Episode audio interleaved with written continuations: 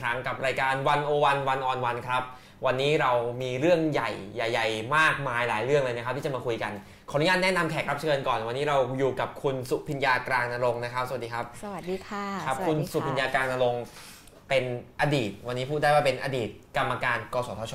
นะครับชื่อเต็มๆว่ากรรมการกิจการกระจายเสียงกิจการโทรทัศน์และกิจการโทรคมนาคมแห่งชาติชาติอืมครบนะครับอะวันนี้เราจะมาคุย หลักๆ หลายมุมมองนะครับหลายเรื่องราวหลายมุมมองเกี่ยวกับการทำงานของกสทชนะครับชื่อเต็มๆว่าคณะกรรมการกิจการกระจายเสียงกิจการโทรทัศน์ และกิจการโทรคมนาคมแห่งชาติ ชื่อย่อว่ากสทชนะครับเรามาคุยกับคนที่เคยอยู่ข้างในเป็นกรรมการแล้วก็มีประสบการณ์เห็นอะไรมาหลายๆอย่างแล้วแต่ว่าวันนี้ไม่ได้เป็นแล้วนะครับก็จะมีอะไรมาเล่าให้เราฟัง อองค์กรกสทชเนี่ยขอเท้าความนิดนึงจริงๆ เกิดมาไม่นานนะครับเกิดตามพรบปี 2553 นะครับ แล้วก็ตั้งกรรมการชุดแรกได้เนี่ยในปี 2554 นะครับคุณสุปิญญาก็เป็นหนึ่งในกรรมการชุดแรกนะครับ ซึ่งมี 11 ท่านนะครับ กสทช เนี่ย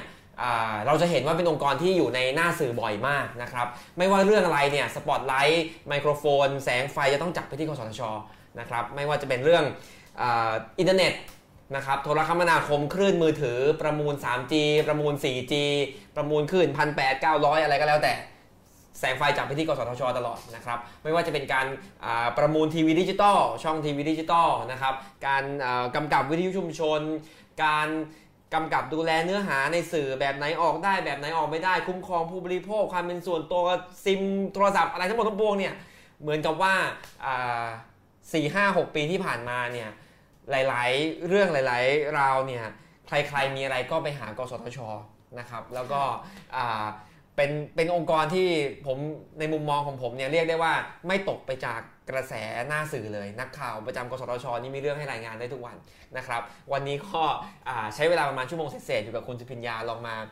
flashback เล่าเล่าสักหน่อยว่า 5-6 ปีที่ผ่านมาเกิดอะไรขึ้นบ้างนะครับในกสทช แล้วก็มองไปข้างหน้าเนี่ย อาองค์กรองค์กรนี้เนี่ยที่จะมากำกับดูแลทิศทางการการใช้คลื่นความถี่อ่ากำกับดูแลทิศทางของสื่อเนี่ยควรจะไปกันยังไงนะครับอ่าค่อยๆคคุยเริ่มจากอ่าคุณสุภิญญาแนะนำตัวหน่อยว่า เป็นอดีตกรรมการกสทช และทำไมเป็นอดีตแล้ว แล้วตอนนี้บทบาทจริง ๆ ของตัวเองทำอะไรอยู่ครับตอนนี้ก็เป็นอิสระชนนะคะ ก็เป็นอดีตกสทช อย่างที่บอกก็ครับเอิ่ม จริงๆ หยุดปฏิบัติหน้าที่มาตั้งแต่วันที่ 15 มีนาคมปีที่แล้วอะค่ะเนื่องจากว่าเป็นวันที่ศาลฎีกามีคำพิพากษาคดีการเมืองในอดีตของตัวเอง ตอนนั้นครับที่ไปเอ่อชุมนุมปีนสภาคัดค้านสนชเร่งออกกฎหมายตั้นะงคะแต่ปี 2551 ใช่นานเป็น 10 ปี แล้วก็ตอนนั้นก็ถูกฟ้องเรื่อยมา แล้วก็ศาลชั้นต้นศาศาลอุทธรณ์ก็ยกฟ้องแล้วก็ศาลฎีกาฎีกาก็มาบอกว่าผิด แต่ว่าศาลก็บอกว่าเนื่องจากเป็นการทำเพื่อประโยชน์สาธารณะ แล้วคดีไม่ได้ร้ายแรงก็เลยเอ่อ ภาคทันไว้คือรอการกำหนดโทษครับยังไม่ได้กำหนดโทษภายใน 2 ปีนี้ ซึ่งตอนนี้เราก็ต้องระมัดระวังตัวเองไม่ ไม่กระทำความผิดซ้ำไม่ไปไม่ไปทำแบบเดิมอีกไม่ไปชุมนุมหรือไม่ไปปีนสะพานไม่ไปทำอะไรที่ไหน ตอนนี้ก็ยังอยู่ในช่วงของการเอ่อถูกภาคทันน่ะนะคะครับใช้ภาษาง่าย ๆ ก็คือรอการกำหนดโทษ แต่ว่ามันก็ส่งผลต่อคุณสมบัติของกรรมการกสทช ในพรบกสทชเนี่ยครับเขียนคุณสมบัติต้องห้ามของกรรมการองค์กรอิสระไว้ ว่าต้องมีคุณสมบัติต้องห้ามอ่าเช่น ไม่ถูกต้องคำพิพากษานะคะอ่าซึ่งจนถึงที่สุดว่าทำผิดทีเนี้ย พอเราถูกคำพิพากษาเมื่อวันที่ 15 มีนาเนี่ยเราก็ตัดสินใจอ่ายุติการดำรงตำแหน่งนะคะ คือตัดสินใจด้วยตัวเอง ใช่ เพราะว่าเราก็คิดว่ามันก็น่าจะขาดคุณสมบัติเพียงแต่ว่าในทางกฎหมายมันต้องรอการทำให้มันครบถ้วน แล้วเราก็จะลาออกก่อนก็ไม่ได้ เพราะว่าเราอยู่จนถึงวันที่ศาลตัดสินแล้ว แล้วก็เป็นครับตำแหน่งระดับสูง ก็คือเป็นตำแหน่งที่ได้รับการพระราชทานโปรดเกล้าแต่งตั้ง เพราะฉะนั้นตามคันลองของกฎหมายก็คือว่าเราก็ต้องได้รับการโปรดเกล้าออก นะคะ disqualify เมื่อพ้นตำแหน่งครับซึ่งหลังจากวันที่ 15 มีนาคมเนี่ยทางสำนักงานกสทช ก็ใช้เวลาส่งไปตีความอยู่น่าจะหลายเดือนนะคะแล้วก็เพิ่งจะมีการประกาศราชกิจจานุเบกษาว่าเราพ้นตำแหน่งอย่างเป็นทางการก็เมื่อต้นปีที่ผ่านมาค่ะครับก็ถือว่าก็อยู่ในอยู่ในสถานะที่คลุมเครือมานะคะอยู่ครับอยู่เกือบปีอะค่ะ แต่ว่าตอนนี้ถือว่าชัดเจนแล้วว่าเราก็พ้นตำแหน่งและเป็นอดีตกสทชค่ะ ก็ เท่ากับทำงานอยู่ตั้งแต่ปี 54 ถึงปี 60 ประมาณสัก 6 ปี 5 ปีครึ่งค่ะห้าปีไม่ถึงครึ่ง6 ปี เพราะว่าถ้า 6 ปีต้องอยู่จนถึงปลายปีที่แล้ว วันที่ครบวาระตามกฎหมายก็ประมาณ 5 ปีครึ่งค่ะครับค่ะแล้วก็ออกมาประมาณปีเศษๆแล้วใช่ครับผมแล้วอ่าถามถามถามอย่างนี้นิดหนึ่งเราเราเริ่มเป็นอย่างนี้ว่าอ่าอย่างที่ผมเล่าไปว่ากสทชเนี่ยเหมือนกับมีเรื่องอะไรก็วิ่งไปกสทช คนคนรู้สึกว่าไม่พอใจสื่อช่องไหนก็วิ่งไปกสทช เดี๋ยว 3G เดี๋ยว 4G เดี๋ยวทีวีดิจิตอลเดี๋ยวใครค้าขายขาดทุนอะไรก็มาที่กสทช เหนื่อยไหมครับ อยู่ในตำแหน่งแบบนั้นไฟจับตลอดเวลาทำอะไรก็โดนด่าพูดง่ายๆเป็นยังไงบ้าง ก็เออก็เป็นช่วงเวลาที่เครียดนะคะ เพราะว่ามันก็มีความคาดหวังทุกฝ่ายนะคะ คือเราเองก็มาจากภาคสังคมภาค NGO เนี่ยเราก็ถูก แบกฟองความคาดหวัง ว่าเราจะต้องยืนหยัดประโยชน์สาธารณะ เราก็ต้องเคร่งครัดตัวเองในหลาย ๆ เรื่องทำไมไม่แสดงจุดยืนเรื่องนั้นทำไมเรื่องนี้ยังแก้ปัญหาไม่ได้ อันนี้คือเฉพาะลำพังตัวเราเองที่เรามีต้นทุนทางสังคมที่ครับเอ่อภาคสังคมสนับสนุนเรามานะคะอ่าส่วนความคาดหวังภาคเอกชนอีกนะคะ เราก็อาจจะถูกวิจารณ์ว่าเป็น NGO จะรู้เรื่องอะไรเรื่องธุรกิจอืมมาประมูลดิจิทัลทีวีรู้หรือเปล่าอะไรอย่างเงี้ยอืมแล้วก็มากำกับเข้ามากไปน้อยไปอะไรมันก็กระทบภาคเอกชนแน่นอนนะคะ แล้วก็ยังมีข้อจำกัดภายใต้กรรมการกันเองอีก ซึ่งเราคิดว่าหลายเรื่องเราย้อนมองกลับไปเนี่ยบางเรื่องเราก็อาจจะหนักมือไป บางเรื่องเราก็อาจจะเรียนรู้อะในแง่ครับที่ว่าคือทุกคนก็อาจจะคุ้นคุ้นกับภาพตัวเอง เพราะตอนอยู่ในกสทช เราก็หลายครั้งก็ถูกมองว่าเป็นแกะดำเนาะคือเราอาจจะดูเหมือนไม่มีมารยาทในการทำงาน แต่เหมือนกับเราก็ค้นหาจุดยืนที่ยืนที่เหมาะสมของเราเหมือนกันนะว่าเราควรจะทำยังไง เอ่อคิดว่าไม่มีมารยาทนี่คือแบบเราเราก็ออกมาวิจารณ์เขาอะไรอยู่อย่างเงี้ยเรื่อยๆอะไรอย่างประเงี้ยชุมเสร็จก็ออกมาทวีตนะคะครับแล้วก็ตอนนั้นก็อืมกระหำกระหน่ำเหมือนกันก็คือหมายถึงว่า ก็โททวีตเกับทุกวันน่ะดึกๆดื่นๆก่อนประชุมหลังประชุมเอ่อพรุ่งนี้จะประชุมอะไรประชุมเสร็จแล้วผลเป็นยังไงแล้วก็ไม่เห็นด้วยอะไรอย่างเงี้ยมันน่าจะเป็นภาวะที่ไม่ค่อยเกิดบ่อยอะในครับในหน่วยงานราชการ แล้วก็อืมในรูปแบบของบอร์ดอะไรอย่างเงี้ยครับซึ่งอันนั้นก็เป็นความกดดันแล้วก็หาเรื่องให้กับตัวเองอีกที่พอมันทำแล้วมันก็หยุดไม่ได้ด้วยนะ เพราะว่ามันก็เป็นความเคยชิน แล้วก็หมายถึงว่าสังคมก็คาดหวังอะไรเงี้ยเราก็ ไอ้ตรงนั้นอะมันมันน่าจะเป็นเหนื่อยไปอีกแบบหนึ่งนอกจากที่เราต้องใช้สมาธิในการอ่านวาระเพื่อไปลงมติตัดสินใจ แล้วก็งานบริหารที่เราลงไปคลุกในระดับสำนักงานอีกเพราะว่าเราทำงาน full time อะค่ะ เราไม่ได้แค่ไปประชุมแล้วก็ลงมติอย่างเดียว แต่ว่าระหว่างนั้นเนี่ยอืมเราก็ต้องลงไปประชุมคณะทำงาน เรียกสำนักงานมาบรีฟต้องไปประชุมอนุกรรมการชงเรื่องเข้าบอร์ดลงไปลงเดินสายลงพื้นที่ มันก็ก็ก็หนักพอสมควรละครับแล้วก็ประชุมเสร็จก็ต้องออกมารายงานสาธารณะอีก แต่ก็เป็นประสบการณ์ที่ลืมไม่ลงก็สนุกดีแต่ย้อนกลับไปหลายเรื่องเนี่ยโหเราก็บางเรื่องเราก็คิดว่ามันได้อย่างเสียอย่าง เพราะว่าการที่เราใช้ position ที่บางทีมันแข็งหรือว่าอ่าทำแบบเนี้ยบางทีเราก็ไม่สามารถจะคอมโพลนไม้หรือปณิประนอมบางเรื่องได้ เพราะฉะนั้นเราก็อาจจะไม่สามารถ achieve หรือทำบางเรื่องได้ เพราะว่า ครับคนเพื่อนคนอื่นก็เลยอาจจะไม่คุยกับเราได้เพราะว่าเราก็มีเป็น position ฝ่ายค้านใช่ไหมคะแต่ถ้าเราใช้ position แบบการทูตนิดนึงอืมบางเรื่องมันอาจจะใช้วิธีการคุยนอกรอบ แล้วก็ได้อืมได้การสนับสนุนจากกสทช มาสนับสนุนเครือข่ายภาคประชาชนหรืออะไรแบบเนี้ยแต่ที่พอเราเลือกจุด position ของเราที่เป็นแบบเนี้ยแล้วมันก็จะเสียโอกาสในการทำบางเรื่องอืมอันนั้นก็คือเป็นบทเรียนที่ได้ในวิธีการทำงานนะคะครับแล้วก็ แล้วก็ต้องทำงานกับผู้หลักผู้ใหญ่ เป็นตำแหน่งนายทหารและผู้ชายทั้งหมดอะไรพวกเนี้ยอันนี้ก็เป็นเป็นอีกอันหนึงที่เราก็อยากจะส่งเสริมให้มีผู้หญิง แล้วก็คนรุ่นใหม่ ๆ เข้าไปอยู่ในตำแหน่งตรงนี้เยอะ ๆ แต่เริ่มไม่มั่นใจแล้วว่าชุดต่อไปจะมีไหมครับเดี๋ยวไปต่อกันเดี๋ยวขอย้อนอีกนิดนึงเมื่อกี้อ่าคุณสุปิญญาบอกว่ากรรมการชุดแรกเนี่ย11 ท่านเนี่ยคือคุณสุปิญญาเป็นผู้หญิงคนเดียวอืมและอายุน้อยที่สุดด้วยใช่ไหมครับ แค่นี้ก็ในในทางการต่อรองเชิงอำนาจก็อาจจะน้อยกว่าแหละ แต่ขอย้อนให้ผู้ฟังอ่าที่อาจจะอายุน้อยหน่อยเนี่ยตามทันนิดนึงค่ะสมัยปี 54 ตอนคัดเลือกเนี่ยอ่าคือคุณสุพิญญาเนี่ยเข้าไปในโควต้าที่มาจากภาคประชาสังคมเสนอ ใช่ไหมครับเอิ่มตอนมันเรียนมีอย่างสองไรไหมแบบคือมาจากการสรรหาแล้วก็เอ่อ มาจากการเลือกกันเอง แต่ตัวครับเองจะสมัครนะคะครับสมัครไปที่กรรมการสรรหาครับแล้วก็ใช้วิธีเลือกไม่ได้ไม่ได้เข้ากลุ่มเลือกกันเอง ตอนนั้นอ่ามัมันสถานการณ์สถานมันซับซ้อนนิดนึงมันมี 2 กลุ่มอะครัค่ะบซึ่งซึ่งแต่ว่าทำไมเราถึงอ่าไปนั่งตรงนั้น แล้วถึงจะต้องมีความคาดหวังจากภาคในสังคมเป็นพิเศษ คือก่อนอื่นเนี่ยจริง ๆ เราก็ทำเรื่องนี้มานานเนาะเรื่องการปฏิรูปสื่อครับแล้วก็เป็นคนหนึ่งที่ก็ผลักดันให้เกิด พรบกสทชอืมแล้วพูดตรงๆนะคะ ก็แล้วก็ก็ทำตั้งแต่เรียนจบมาใหม่ ๆ เดินตามอาจารย์ นักวิชาการไปงานสัมมนา จนกระทั่งเอ่อมาตั้งองค์กรอะคณะทำงานติดตามมาตรา 40 คณะกรรมการปฏิรูปสื่อเองก็ทำมาเรื่อยๆอะค่ะ แล้วก็มันก็มีความคาดหวังจากเครือข่าย NGO เครือข่ายภาคประชาชนก็ก็คือความคาดหวังเยอะโดยสรุปแล้วกันครับเพราะฉะนั้นมันก็ทำให้เรา มันก็ตอบยากครับไม่เราก็ไม่อยากจะเทียบตัวเองว่าเหมือนเป็นสสแล้วก็ต้องมีคนในพื้นที่เนาะอืมเราอาจจะมาจากการสรรหา มันไม่ได้มาจากการเลือกตั้งครับแต่ว่าคนที่สรรหาหรือคนที่สนับสนุนเราเนี่ยมันก็มาจากเอ่อภาคประชาสังคม มันก็ทำให้เราก็ต้องฟังกลุ่มนี้ แล้วก็เราก็ต้อง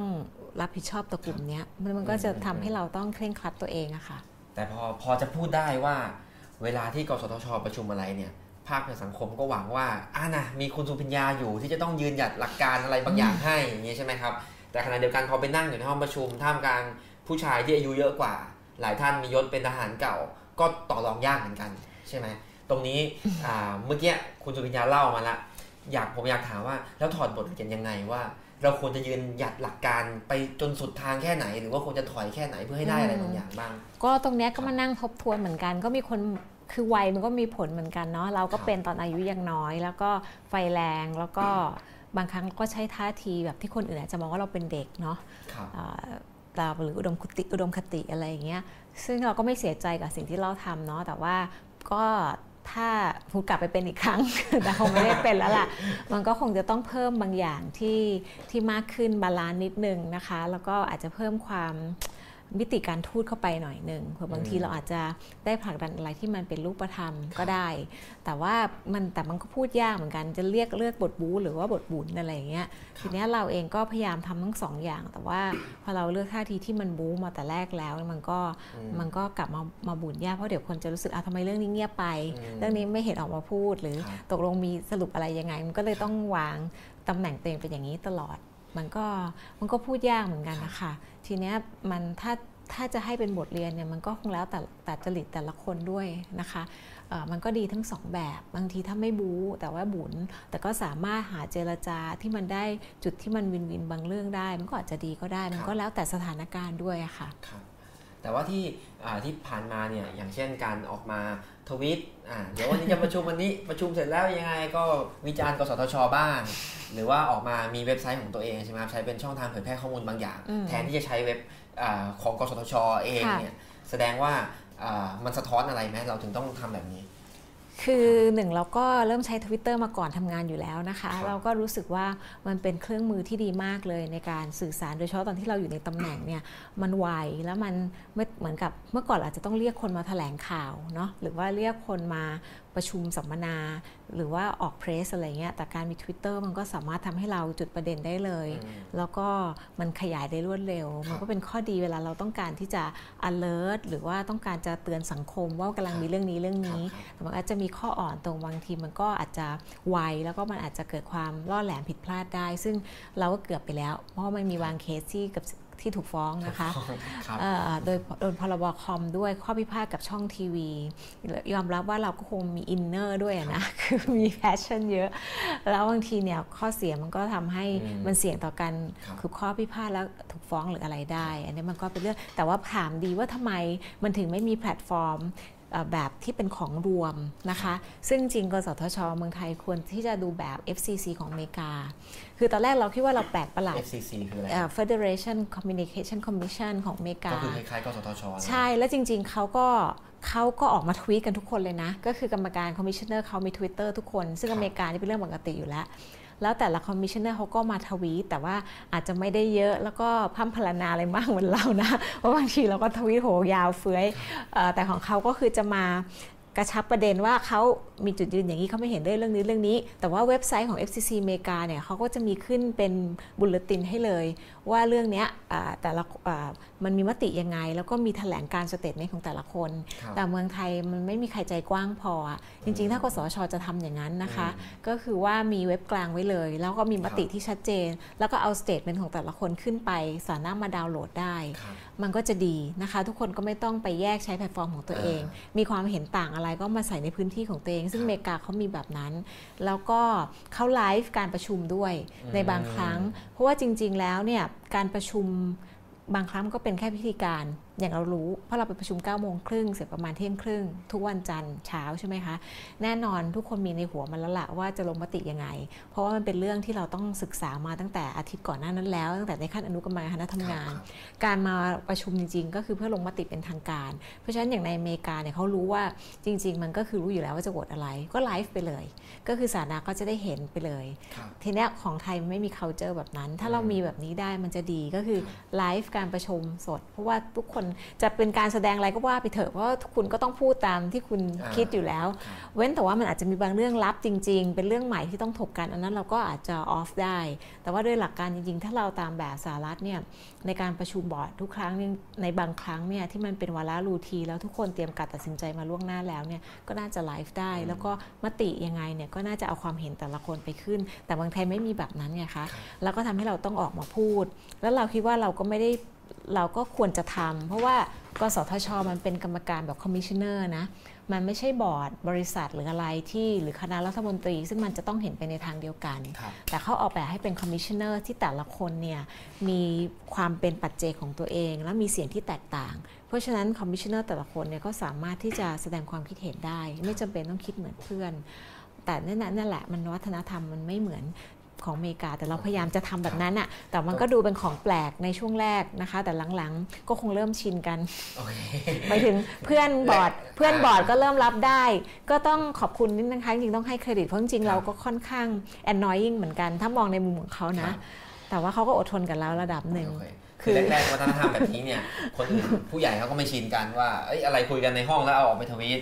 นะครับแต่ว่าถ้าเกิดข้อเสนออย่างที่ว่าถ้าเกิดเราเปิดเผยหน่วยงานรัฐมีวัฒนธรรมเปิดเผยอยู่แล้วเนี่ยอืมไอการทวีตแบบนี้โดยส่วนตัวก็ไม่จำเป็น ใช่แล้วเราก็จะระวังเราก็ไม่ใช่เอาเรื่องที่ความเห็นส่วนตัวเข้าไปทวีตนะครับเราก็จะรู้มารยาทว่าสิ่งที่เราจะทวีตก็คือผลที่มันเป็นมติแล้วแล้วก็ความเห็นของเรา แต่เราก็จะไม่ได้ไปขยายความหรอกว่า คุณคนนั้นเขาพูดอะไรแบบนี้ถ้าในที่ประชุมเราจะไม่ทำเราก็จะมีโค้ดของเรา แต่ว่า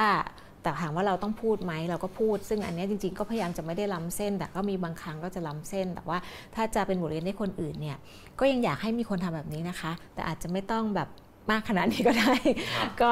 แต่ว่าควรจะสื่อสารกับสาธารณะ หรือทางที่ดีเนี่ยกสทช ก็ควรจะเอ่อมีโมเดลแบบแบบ FCC ของอเมริกาเลยก็คือว่าไลฟ์สดบางครั้ง แล้วก็มีพื้นที่ให้กรรมการแต่ละคนไปแสดงความเห็น ครับผม มาคุยเรื่องเป็นปัจจุบันกันบ้าง เกี่ยวกับกสทช ผมเข้าใจว่ากรรมการชุดนี้ที่ตอนนี้ยังอยู่เนี่ยอ่าชุดชุดนี้เนี่ยตอนแรกมี 11 ท่านใช่ไหมครับตอนนี้เนี่ยบางท่านก็เกษียณก็ออกไปละคุณสุพิญญาก็ออกละเหลืออยู่ทั้งหมด7ค่ะ7ท่านนะครับซึ่งจริงๆหมดวาระไปแล้ว ใช่ไหมรับค่ะกสทช ชุดแรกหมดวาระไปเมื่อน่าจะ 6 ตุลาคมปีที่แล้วนะคะปีคือครบวาระ2560 6ปีตามกฎหมายนะคะครับแต่ว่ากฎหมายก็บอกไว้ว่าถ้ายังสรรหาชุดใหม่ไม่ได้ก็ให้ชุดชุดแรกเนี่ยรักษาการไปก่อนเรื่อยๆ ซึ่งครับตอนเนี้ยชุดแรกที่เหลือ 7 ท่านเนี่ยก็ยังรักษาการอยู่ หายไป 4 ท่านก็คือวังอะเกษียณไป 2 ท่านอายุ 70 แล้วก็ 1 ท่านลาออก แล้วก็ดิฉันพ้นตำแหน่ง disqualify เพราะว่าขัดคุณสมบัติเงี้ยค่ะ ซึ่งอ่าจริงๆแล้วเนี่ยกฎหมายบอกว่า โอเค ชุดเดิมรักษาการไปก่อนจนกว่าจะหาชุดใหม่ได้อืมทีนี้ตามกระบวนการเนี่ยต้องต้องเล่าย้อนว่าอ่าสมัยปี254 ที่สรรหาชุดแรกมานี่เป็นกระบวนการแบบหนึ่งใช่ไหมครับ แต่ว่ากระบวนการแบบใหม่เนี่ยเปลี่ยนละ เพราะว่าสนชเพิ่งแก้กฎหมายเมื่อประมาณปี 59อืมมั้งห้าแปดห้าเก้าเนี่ยครับค่ะแก้กฎหมายว่ากรรมการชุดใหม่ของกสทชเนี่ยไม่ได้สรรหาแบบเดิมละสรรหายังไงบ้างครับ ก็เร็วๆเลยแล้วกันนะคะ แบบเดิมเนี่ยก็ค่อนข้างซับซ้อนมาก มี 2กตะกร้า คือให้ NGO เลือกกันเอง วิชาชีพเลือกกันเอง วิชาการเลือกกันเองนะครับให้ได้ตะกร้าหนึ่งลิสต์หนึ่งแล้วก็อีกแบบหนึ่งคือให้ไปสมัครตรงกับกรรมการสรรหา ซึ่งก็มีตัวแทนจากหลากหลาย รัฐประชาสังคม NGO นะคะ แล้วก็ 2 ตะกร้าเนี้ยรวม 44 รายชื่อเอาไปให้สวเลือกให้เหลือ 11 นะคะ นั่นก็เป็นแต่ว่ามันเก่าไปแล้ว สนชระบบเดิมสนชชุดนี้ก็มองว่าไม่ได้เนี่ยเลือกมาได้แบบชุดเนี้ยไม่เอาอะไรเงี้ยคือเขาเขาก็คงมองว่าได้แบบชุดแรกผลงานไม่เข้าตาครับเขาก็เลยไปแก้ใหม่หมดเลยแล้วคราวนี้ก็คือเอาคนที่สังคมเชื่อถือจริงๆมาเป็นกรรมการสรรหาก็คือตัวแทนสารต่างๆนะคะ แล้วก็องค์กรอิสระโอตัวแกนต่างๆองค์กรอิสระต่างๆ แล้วก็ตัวแทนแบงก์ชาติมีอืมมีมีธนาคารแห่งประเทศไทยมาด้วย รวมเป็น 5-6 ท่านเนี่ยนะคะ มาเป็นกรรมการสรรหาชุดใหม่แล้วก็ทุกคนก็สมัครตรงไปที่นี่เลย ไม่ต้องมีการเลือกกันเองแล้ว สิ่งที่หายไปก็คือไม่มีสัดส่วนจากภาคประชาสังคมเข้าไปในกรรมการสรรหา ไม่มีนักวิชาการ ไม่มี NGO ไม่มีองค์กรไม่มีวิวิชาชาชีชีพพก็จะมีเป็นราชการทั้งหมดเลย แล้วก็บวกธนาคารแห่งประเทศไทยแล้วก็นะคะแต่ว่าสนชเขามองว่าชุดเนี้ยน่ากรรมการสรรหานั่นน่าจะน่าเชื่อถืออ่าแต่สุดท้ายมันก็มีเหตุการณ์ที่ครับมันชวนไอโรนีก็คือว่าหลังจากกรรมการสรรหาชุดใหม่เนี่ยเลือกมาแล้วเนี่ยเราก็ทราบข่าวใช่ไหมคะว่า สนชก็คว่ำเองเลยตอนเนี้ย ก็คือคว่ำรายชื่อทั้งหมดที่ได้มาจากกรรมการสรรหาชุดใหม่ที่มีสารเป็นองค์ประกอบหลักในการคัดเลือกอะค่ะครับก็คืออากรรมการสรรหาตามกฎตามระบบใหม่เนี่ยทำงานและหามาแล้ว7คนสุดท้ายสนชโหวตไม่เอาแล้วก็ทำให้ต้องเริ่มใหม่แล้วครับ ต้องทำให้กระบวนการมันย้อนลับก็ไปล้มใหม่ไปนะคะ ลิสต์นั้นก็โมฆะไป แล้วก็จริง ๆ ก็คือควรจะกลับมาสรรหาเริ่มต้นใหม่ เพียงแต่ว่ามันก็มีสิ่งที่ทุกคนคาดเดาอยู่แล้วคือคอสชมาอีกแล้วนะคะครับก็มาใช้ม 44 ระงับการสรรหาอืมก็เท่ากับว่าให้ชุดรักษาการปัจจุบันเนี่ยเป็นต่อไปเรื่อยครับๆแล้วก็มีดำริอีกแล้วว่าจะมีการแก้พรบกสทชใหม่อีกรอบ ก็คือสนชเพิ่งแก้มาเมื่อปี 5859เนี่ยตอนนี้สนชก็จะมาแก้อีกแล้ว ก็เป็นธงจากรัฐบาลแล้วก็สทชก็รับลูกก็เห็นว่าจะแก้กันอีกรอบแล้ว แต่ว่าไม่ทราบว่าจะแก้ยังไงแล้วงั้นนะเอาคะเป็นว่าอนาคต ว่าใครจะมาเป็นกรรมการกสทชชุดต่อไปเนี่ยตอนนี้ยังไม่เห็นเลย ไม่ไม่รู้ด้วยว่าภายในเมื่อไหร่ ไม่ทราบด้วยค่ะ แล้วชุดนี้ก็ยังทำงานไปเรื่อยๆเจ็ดท่าใช่นที่เหลือใช่เขาก็ใช่ไหมแซวว่าก็อาจจะจนกว่าจะมีเลือกตั้ง ซึ่งเมื่อไหร่ไม่รู้ อาจจะเลือกตั้งก่อนเอาเล่นแล้วกสทชถึงจะได้ ไม่รู้อะไรจะเกิดก่อนนะครับ ระหว่างค่ะเลือกตั้งกับเอ่อกสทชทำไมครับเจ็ดคนแรกเขาเอ่อแย่ขนาดนั้นเลยเหรอหรือว่ากระบวนการมันมีความผิดพลาดอย่างไรทำไมเราถึงยัง ต้องอยู่กับชุดเก่าจนเลยวาระมาตั้งหลายเดือนแล้วจนไม่รู้จะเมื่อไหร่จะได้ จากการวิเคราะห์ของตัวเองนะคะ คิดว่าครับก็มี 2 ปัจจัยก็คือคิดว่ารายชื่อที่ผ่านเข้าไป 14 คนที่ผ่านกรรมการสรรหาไปที่สนชก็มีจุดอ่อนจริงแต่ไม่ใช่ทั้งหมดนะคะครับมีจุดอ่อนจริงว่าบางท่านเอ๊ะ ไม่น่าจะผ่านหรือเปล่า เพราะว่าโอ้โหอาจจะมีประวัติอะไรที่อืมโชคโชนในด้านเชิงลบอะไรอย่างเงี้ยนะคะ แต่ว่าประเด็นก็คือถ้าเป็นอย่างนั้นเนี่ยก็ไม่ควรจะล้มทั้งกระบวนการหรือเปล่าอืมอาแต่จจะว่าไม่ผ่านบางคน ใช่แต่สุดท้ายสนชก็ตัดสินใจล้มทั้งกระบวนการ คนก็เลยวิจารณ์ว่าเอ่อ มีธงหรือเปล่า จะล้มอีกแล้วองค์กรอิสระ เพราะก่อนหน้านี้ก็มีกกต หลังจากนั้นก็ผู้ตรวจการครับใช่ไหมคะ มันก็เลยกลายเป็นว่ามันก็คาดเดากันไปต่างๆ นานา แล้วก็ยังมีคลิปอะไรที่บอกว่าอะไรนะผู้ใหญ่ไม่พอใจรายชื่ออีกอะไรมันก็ครับก็เป็นไปได้ เอาเป็นว่า เอาเป็นว่าอืมผู้ที่มีอำนาจในเวลานี้ก็คิดว่าอะอาจจะยังพอใจกับการทำงานของชุดนี้มากกว่านะคะ แล้วก็แต่มันก็อาจจะมีปัญหากับอะของรายชื่อที่ได้มาจริง แต่ทีเนี้ยเราก็เลยไม่ผสมรู้กันทั้งสองแบบมันก็เป็นเหตุการณ์ที่กลับไม่ได้ไปไม่ถึงแล้วมันก็อยู่แบบเนี้ยครับก็กลายเป็นว่าม 44 ก็เข้ามาพยุงก็ให้ชุดนี้ทำงานไปก่อน ซึ่งชุดนี้ก็ข้อชุดแรกเขาก็ไม่รู้เหมือนกันว่าเขาต้องทำงานอีกเมื่อไหร่ อีกนานแค่ไหน มันก็ไม่มีใครรู้อุตสาหกรรมก็ไม่รู้ มันก็เข้าสู่ภาวะกึ่งกึ่งๆสุญญากาศอีกอีกช่วงหนึ่งอะค่ะ มันก็ทำให้เกิดความไม่แน่นอนในเชิงธุรกิจใช่ด้วยอืมใช่ไหมมันก็หลาย ๆ เรื่องใช่ ก็เล่านิดนึงอา พอดีเก็บข้อมูลเรื่องนี้อยู่คือสนชเนี่ยสภานิติบัญญัติแห่งชาติสภานิติบัญญัติแห่งชาตินะครับในแง่การออกกฎหมายท่านทำเร็วมากนะครับ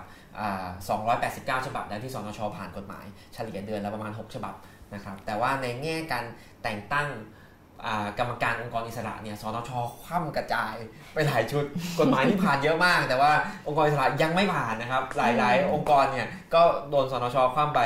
กสทช ก็เป็นหนึ่งในนั้นนะครับที่ยัง ถูกคว่ำไปแล้วยังไม่รู้อนาคตจะเป็นอย่างไรต่อไปนะครับชุดใหม่คว่ำนะคะ ก็คือแต่ชุดเดิมก็ยังรักษาการอ่าอชุดยู่ชุดเดิมกยังกตทำก็เหมือนกันนะคะครับจริงๆกกตพิเศษกว่านิดนึงตรงที่ม 44 คุ้มครองคนที่อายุ 70 ด้วยนะอ่าให้ทำหน้าที่ต่อไปจริงเอยๆๆถ้าม 44 ออกก่อนที่เอ่อ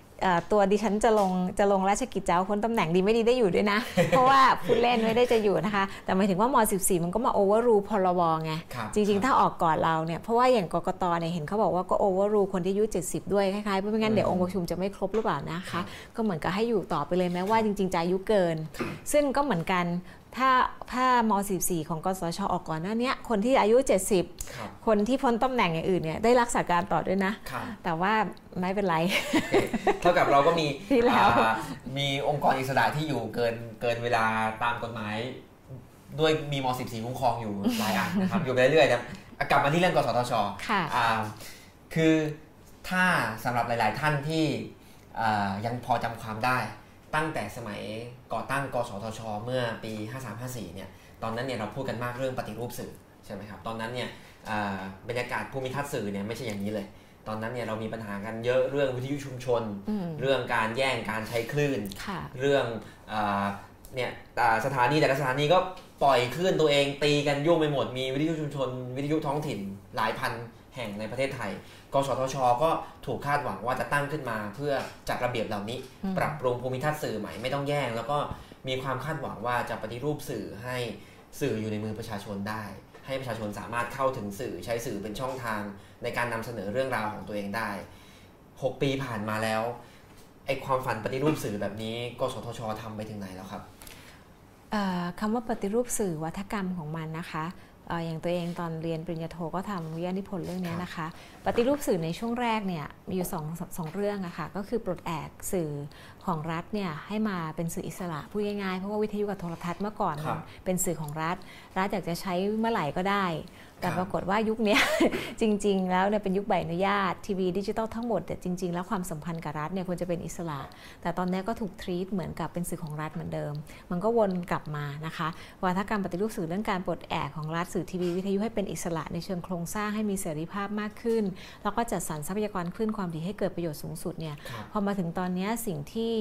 มันก็ยังไม่เกิดทั้งสองเรื่อง กสทช ก็ยังไม่ได้ปฏิรูปคลื่นความถี่อะไรเลย ยังไม่สามารถเรียกคลื่นคืนมาจากหน่วยงานรัฐได้ทั้งหมด ได้สักได้สักคลื่นเลย ได้สักคลื่นเลยอ่าคลื่นเดียวก็ไม่ได้คลื่นดิจิตอลทีวี UHF ที่ประมูลไปเนี่ยเป็นคลื่นครับว่างนะคะ เป็นคลื่นที่ไม่มีเจ้าของมาตั้งนานแล้ว ก็ทำให้กสทช สามารถเอามาประมูลได้อืมแต่ว่าคลื่นเดิมที่มีเจ้าของไม่ว่าจะเป็นของรัฐวิสาหกิจ หรือกองทัพ หรือใครก็ตามทั้งวิทยุและโทรทัศน์ หรือแม้แต่คลื่นวิทยุหนึ่งปอนอของสำนักงานกสทชเองเนี่ย กสชก็ยังไม่สามารถเรียกคืนมาจัดสรรใหม่ได้นะคะนั่นก็ล้มเหลวในแง่ของการเรียกคืนขึ้นความถี่ในฝั่งบรอดแคสต์แต่ว่าในทางโทรคมก็ทำได้ระดับหนึ่งที่เอาคลื่นที่หมดสัมปทานมาทยอยประมูลนะคะแต่ส่วนในเรื่องของการคืนเสรีภาพปลดแอกสื่อของรัฐให้เป็นสื่อเอกชนเนี่ยนะคะก็ ทำได้เหมือนกับเหมือนกับจะทำได้ แต่ตอนนี้มันเหมือนกลับมาสู่สภาพเดิมแล้ว เพราะว่าทั้งทุกช่องก็ถูกถูกถูกกระทำเหมือนกับเป็นสื่อของรัฐอะไม่ได้เป็นสื่อครับเอกชนที่มีอิสระของตัวเอง ก็รัฐจะใช้ airtime เมื่อไหร่ครับก็ได้ จะสั่งปิดจะอะไรยังไงก็ได้ เพราะฉะนั้นในเชิงโครงสร้างเนี่ยจริงๆมันก็ fail ในเรื่องเนี้ยครับและอ่าจุดมันก็อาจจะตั้งแต่การเปลี่ยนแปลงช่วงรัฐประหารด้วยครับซึ่งกสทชเองมันก็กลายเป็นส่วนหนึ่งของ ของอำนาจที่ถูกยึดมาด้วย มันก็ทำให้ความเป็นอิสระมันก็ลดลงไปอะค่ะในประเด็นเรื่องการควบคุมสื่อในยุคคอสช เดี๋ยวเราจะมาลงรายละเอียดกันค่ะมากขึ้นแต่ผมอยากอาต่อประเด็นเรื่องความเป็นเจ้าของหน่อยค่ะอ่าคือเมื่อกี้คุณสุพิญญาบอกว่า มันก็เหมือนจะทำได้ละในการเอาสื่อไปอยู่ในมือเอกชนค่ะก็เปลี่ยนมาเป็นระบบประมูล เปลี่ยนจากระบบสัมปทาน ที่ไม่มีการแข่งขันเสรี มาเป็นระบบใบอนุญาต มีการแข่งขันเสรี เปิดเผย มีการประมูลนะก็คะคือพูดถึงทีวีดิจิตอลใช่24ช่องทีวีเนี่ยทำตรงนี้ส่วนเคเบิลกับดาวเทียมก็เกิดการจัดระเบียบเมื่อก่อนก็คือทำกันเสรีไม่มีการกำกับดูแลครับตอนนี้ทุกคนก็ต้องมาขอใบอนุญาตขอ license แล้วก็อืมเอ่อยืนตามกติกานะคะ ส่วนวิทยุเนี่ยอ่า เป็นการกระทำแบบประคับประคอง ก็คือว่าเอาวิทยุท้องถิ่นชุมชน 5 6พันรายเนี่ยมาจดทะเบียนและให้ใบอนุญาตชั่วคราว แต่ยังไม่ให้ license เขาจริง ๆ เพราะว่าจริง ๆ แล้วให้ license จริง ๆ มันก็จะต้องอย่างคนที่เอาไปทำธุรกิจก็ต้องประมูลครับเอาเข้าจริงกสทชก็ประวิงเวลาเรื่องนี้นะอืมมันก็เป็นเรื่องที่ควรจะสะสางได้แล้ว เพราะว่ามันก็ผ่านมา 5 ปี 6 ปีแล้ว แต่การที่กสทชยังไม่ทำเพราะส่วนหนึ่งแผนความถี่วิทยุใหม่ยังไม่เกิดอืมถามว่าถ้ายังไม่เกิดเพราะอะไร ก็เพราะว่ายังเรียกขึ้นเดิมมาคืนไม่ได้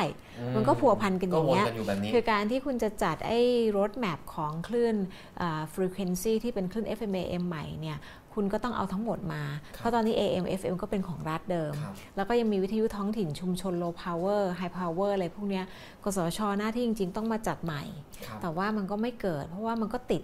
ที่แผนแม่บทครบ 5 ปีแล้วว่าต้องคืนคลื่นวิทยุที่ไม่จำเป็นจากกองทัพจากใครต่อใคร แต่ก็ม 44 มาขยายครับเวลาไปอีก 5 ปีครับตอนนี้มันก็เลยอยู่ในภาวะที่ไม่ไปไหนอะค่ะลงรายละเอียดนิดนึงตอนปรับปี59นะผมจำไม่ผิดผมผมจำไม่แม่นว่า ปี 59 หรือ 60 เนี่ยที่มีประกาศตามมาตราค่ะ44 ออกมาบอกว่ายังไม่ต้องคืนคลื่นค่ะใช่ไหมตรงนี้คือคือคำว่าขยาย ใช่ขยายแผนแม่บท ขยายแผนแม่ขบทยายเวลาในแผนแม่บทของกสทชครับคือแสดงว่าตอนแรกแผนแม่บทมีแล้วมันเสจครบแล้วมันมีแล้วแล้วบอกว่าภายใน 5 ปี หลังจากแผนแม่บทเนี่ยจะต้องมีการเรียกคืนคลื่นวิทยุที่รัฐไม่ได้ไม่ได้ทำเองมครับก็ที่ให้ไปเช่าช่วงทั้งหลายเนี่ยครับต้องเรียกคืนมา แล้วมันครับก็ครบเวลาแล้วภายในอ่ากสทชชุดแรก ซึ่งจริงๆเนี่ยก็คือคลื่นที่ทหารถืออยู่อะต้องคืนละก็ 200 กว่าคลื่นเป็นของในเครือกองทัพเนาะแล้วก็ ร้อยกว่าสถานีน่าจะเป็นของกรมประชา แล้วก็อสมทรองลงมาครับแต่พอม .44 มาบอกว่ายังไม่ต้องคืน แล้วก็ไม่ได้มีกำหนดเวลาด้วยหรือเปล่าครับว่าจะขยายไปนานเท่าก็ไหร่5ปีอะค่ะขยายไปอีก5ปี ก็ลุ้นใหม่ว่าอีก 5 ปีข้างหน้าก็น่าจะประมาณปี2565อืมว่าจะต้องคืนไหมอย่างนี้ใช่ไหมครับใช่แต่พอเรียกเรียกก้อนนี้คืนไม่ได้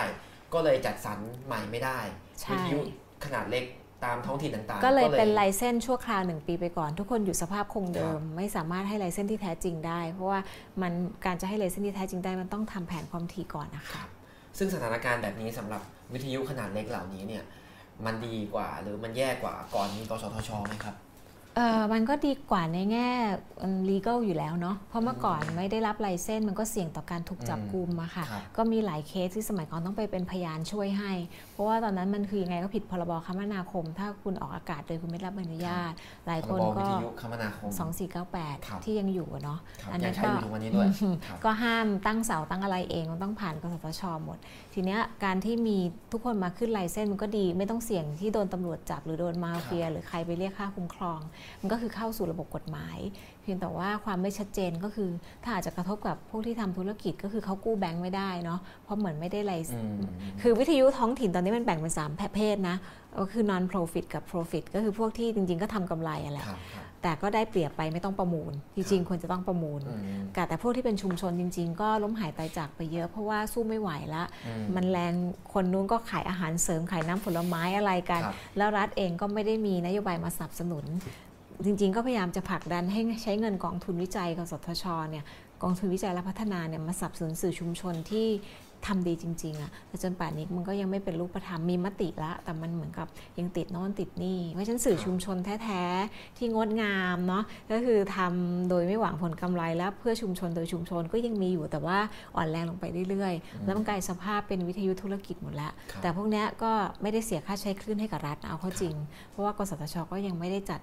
ทำให้มันเป็นเรื่องเป็นราว มันก็เป็นภาวะคงตัวกันแบบเนี้ย เจ็ดแปดเก้าพันอีหลังอีเหลือมาเรียกว่า 10 ปีอืมมากกว่า 10 ปีไหมครับ ใช่ค่ะ เรื่องจริงในเชิงคุณภาพกสทชก็ยังกำกับดูแลไม่ทั่วถึง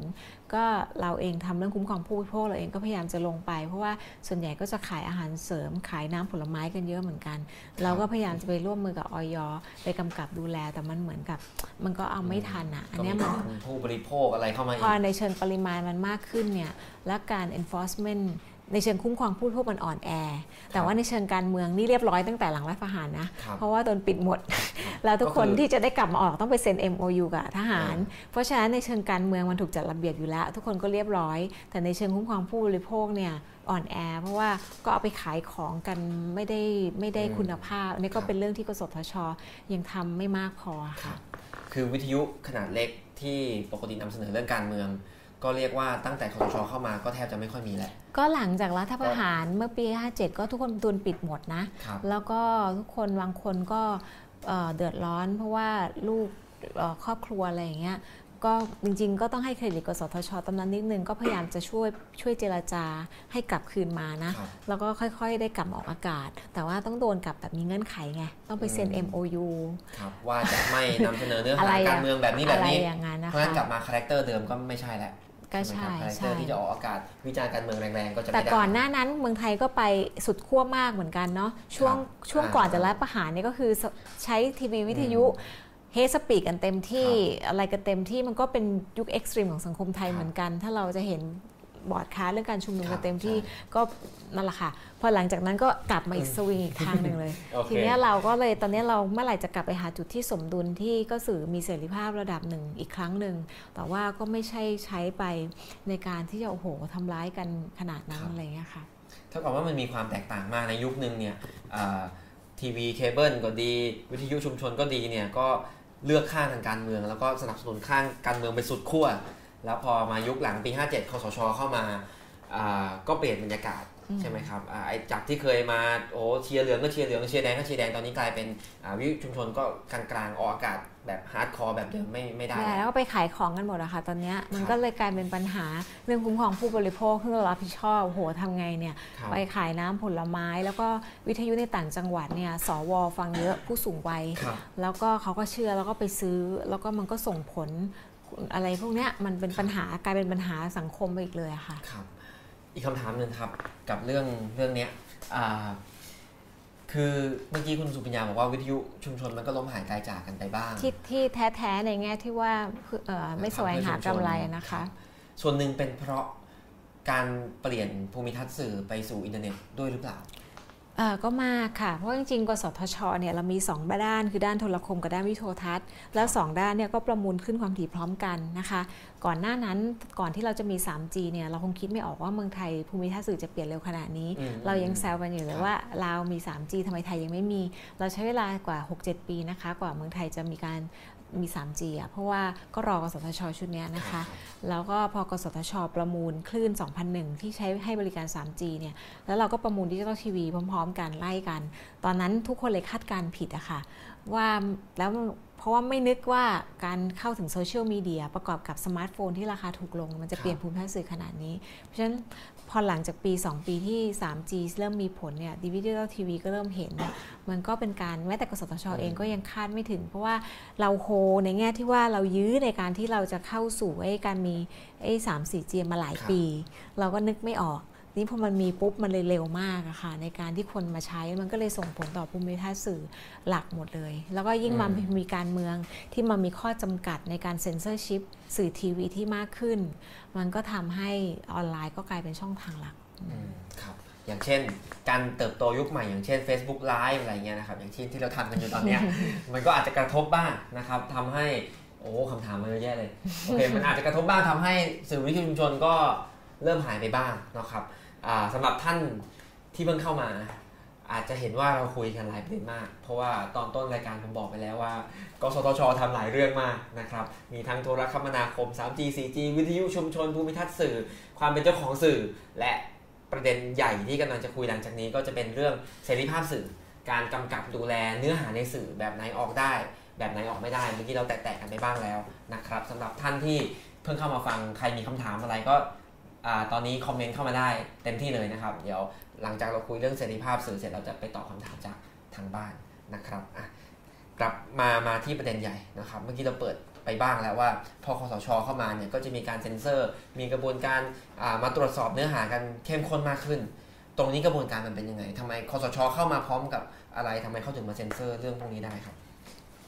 คือช่วงที่เครียดมากช่วงหนึ่งในการทำงานก็เนี่ยค่ะหลังครับหลังปี 57 ซึ่ง พอมีรัฐประหารแล้วเริ่มจากมีกฎอายการศึกก่อนใช่ไหมคะครับแล้วก็มีรัฐประหารก็ทีวีวิทยุเงียบนะคะ ประเทศไทย วิทยุท้องถิ่นที่ว่า 7 8พันสถานีก็กตอนริบนั้นปิดหมดกริบปิดหมดกริบเลยครับทีวีดาวเทียม ซึ่งก่อนหน้านั้นไม่กี่วันเนี่ยโหยังถ่ายการชุมนุมโหอะไรกันเลย ก็เงียบกริบทุกคนก็งงไปเหมือนกัน แล้วก็หลังจากนั้นมันก็เป็นจุดเปลี่ยนนะคะ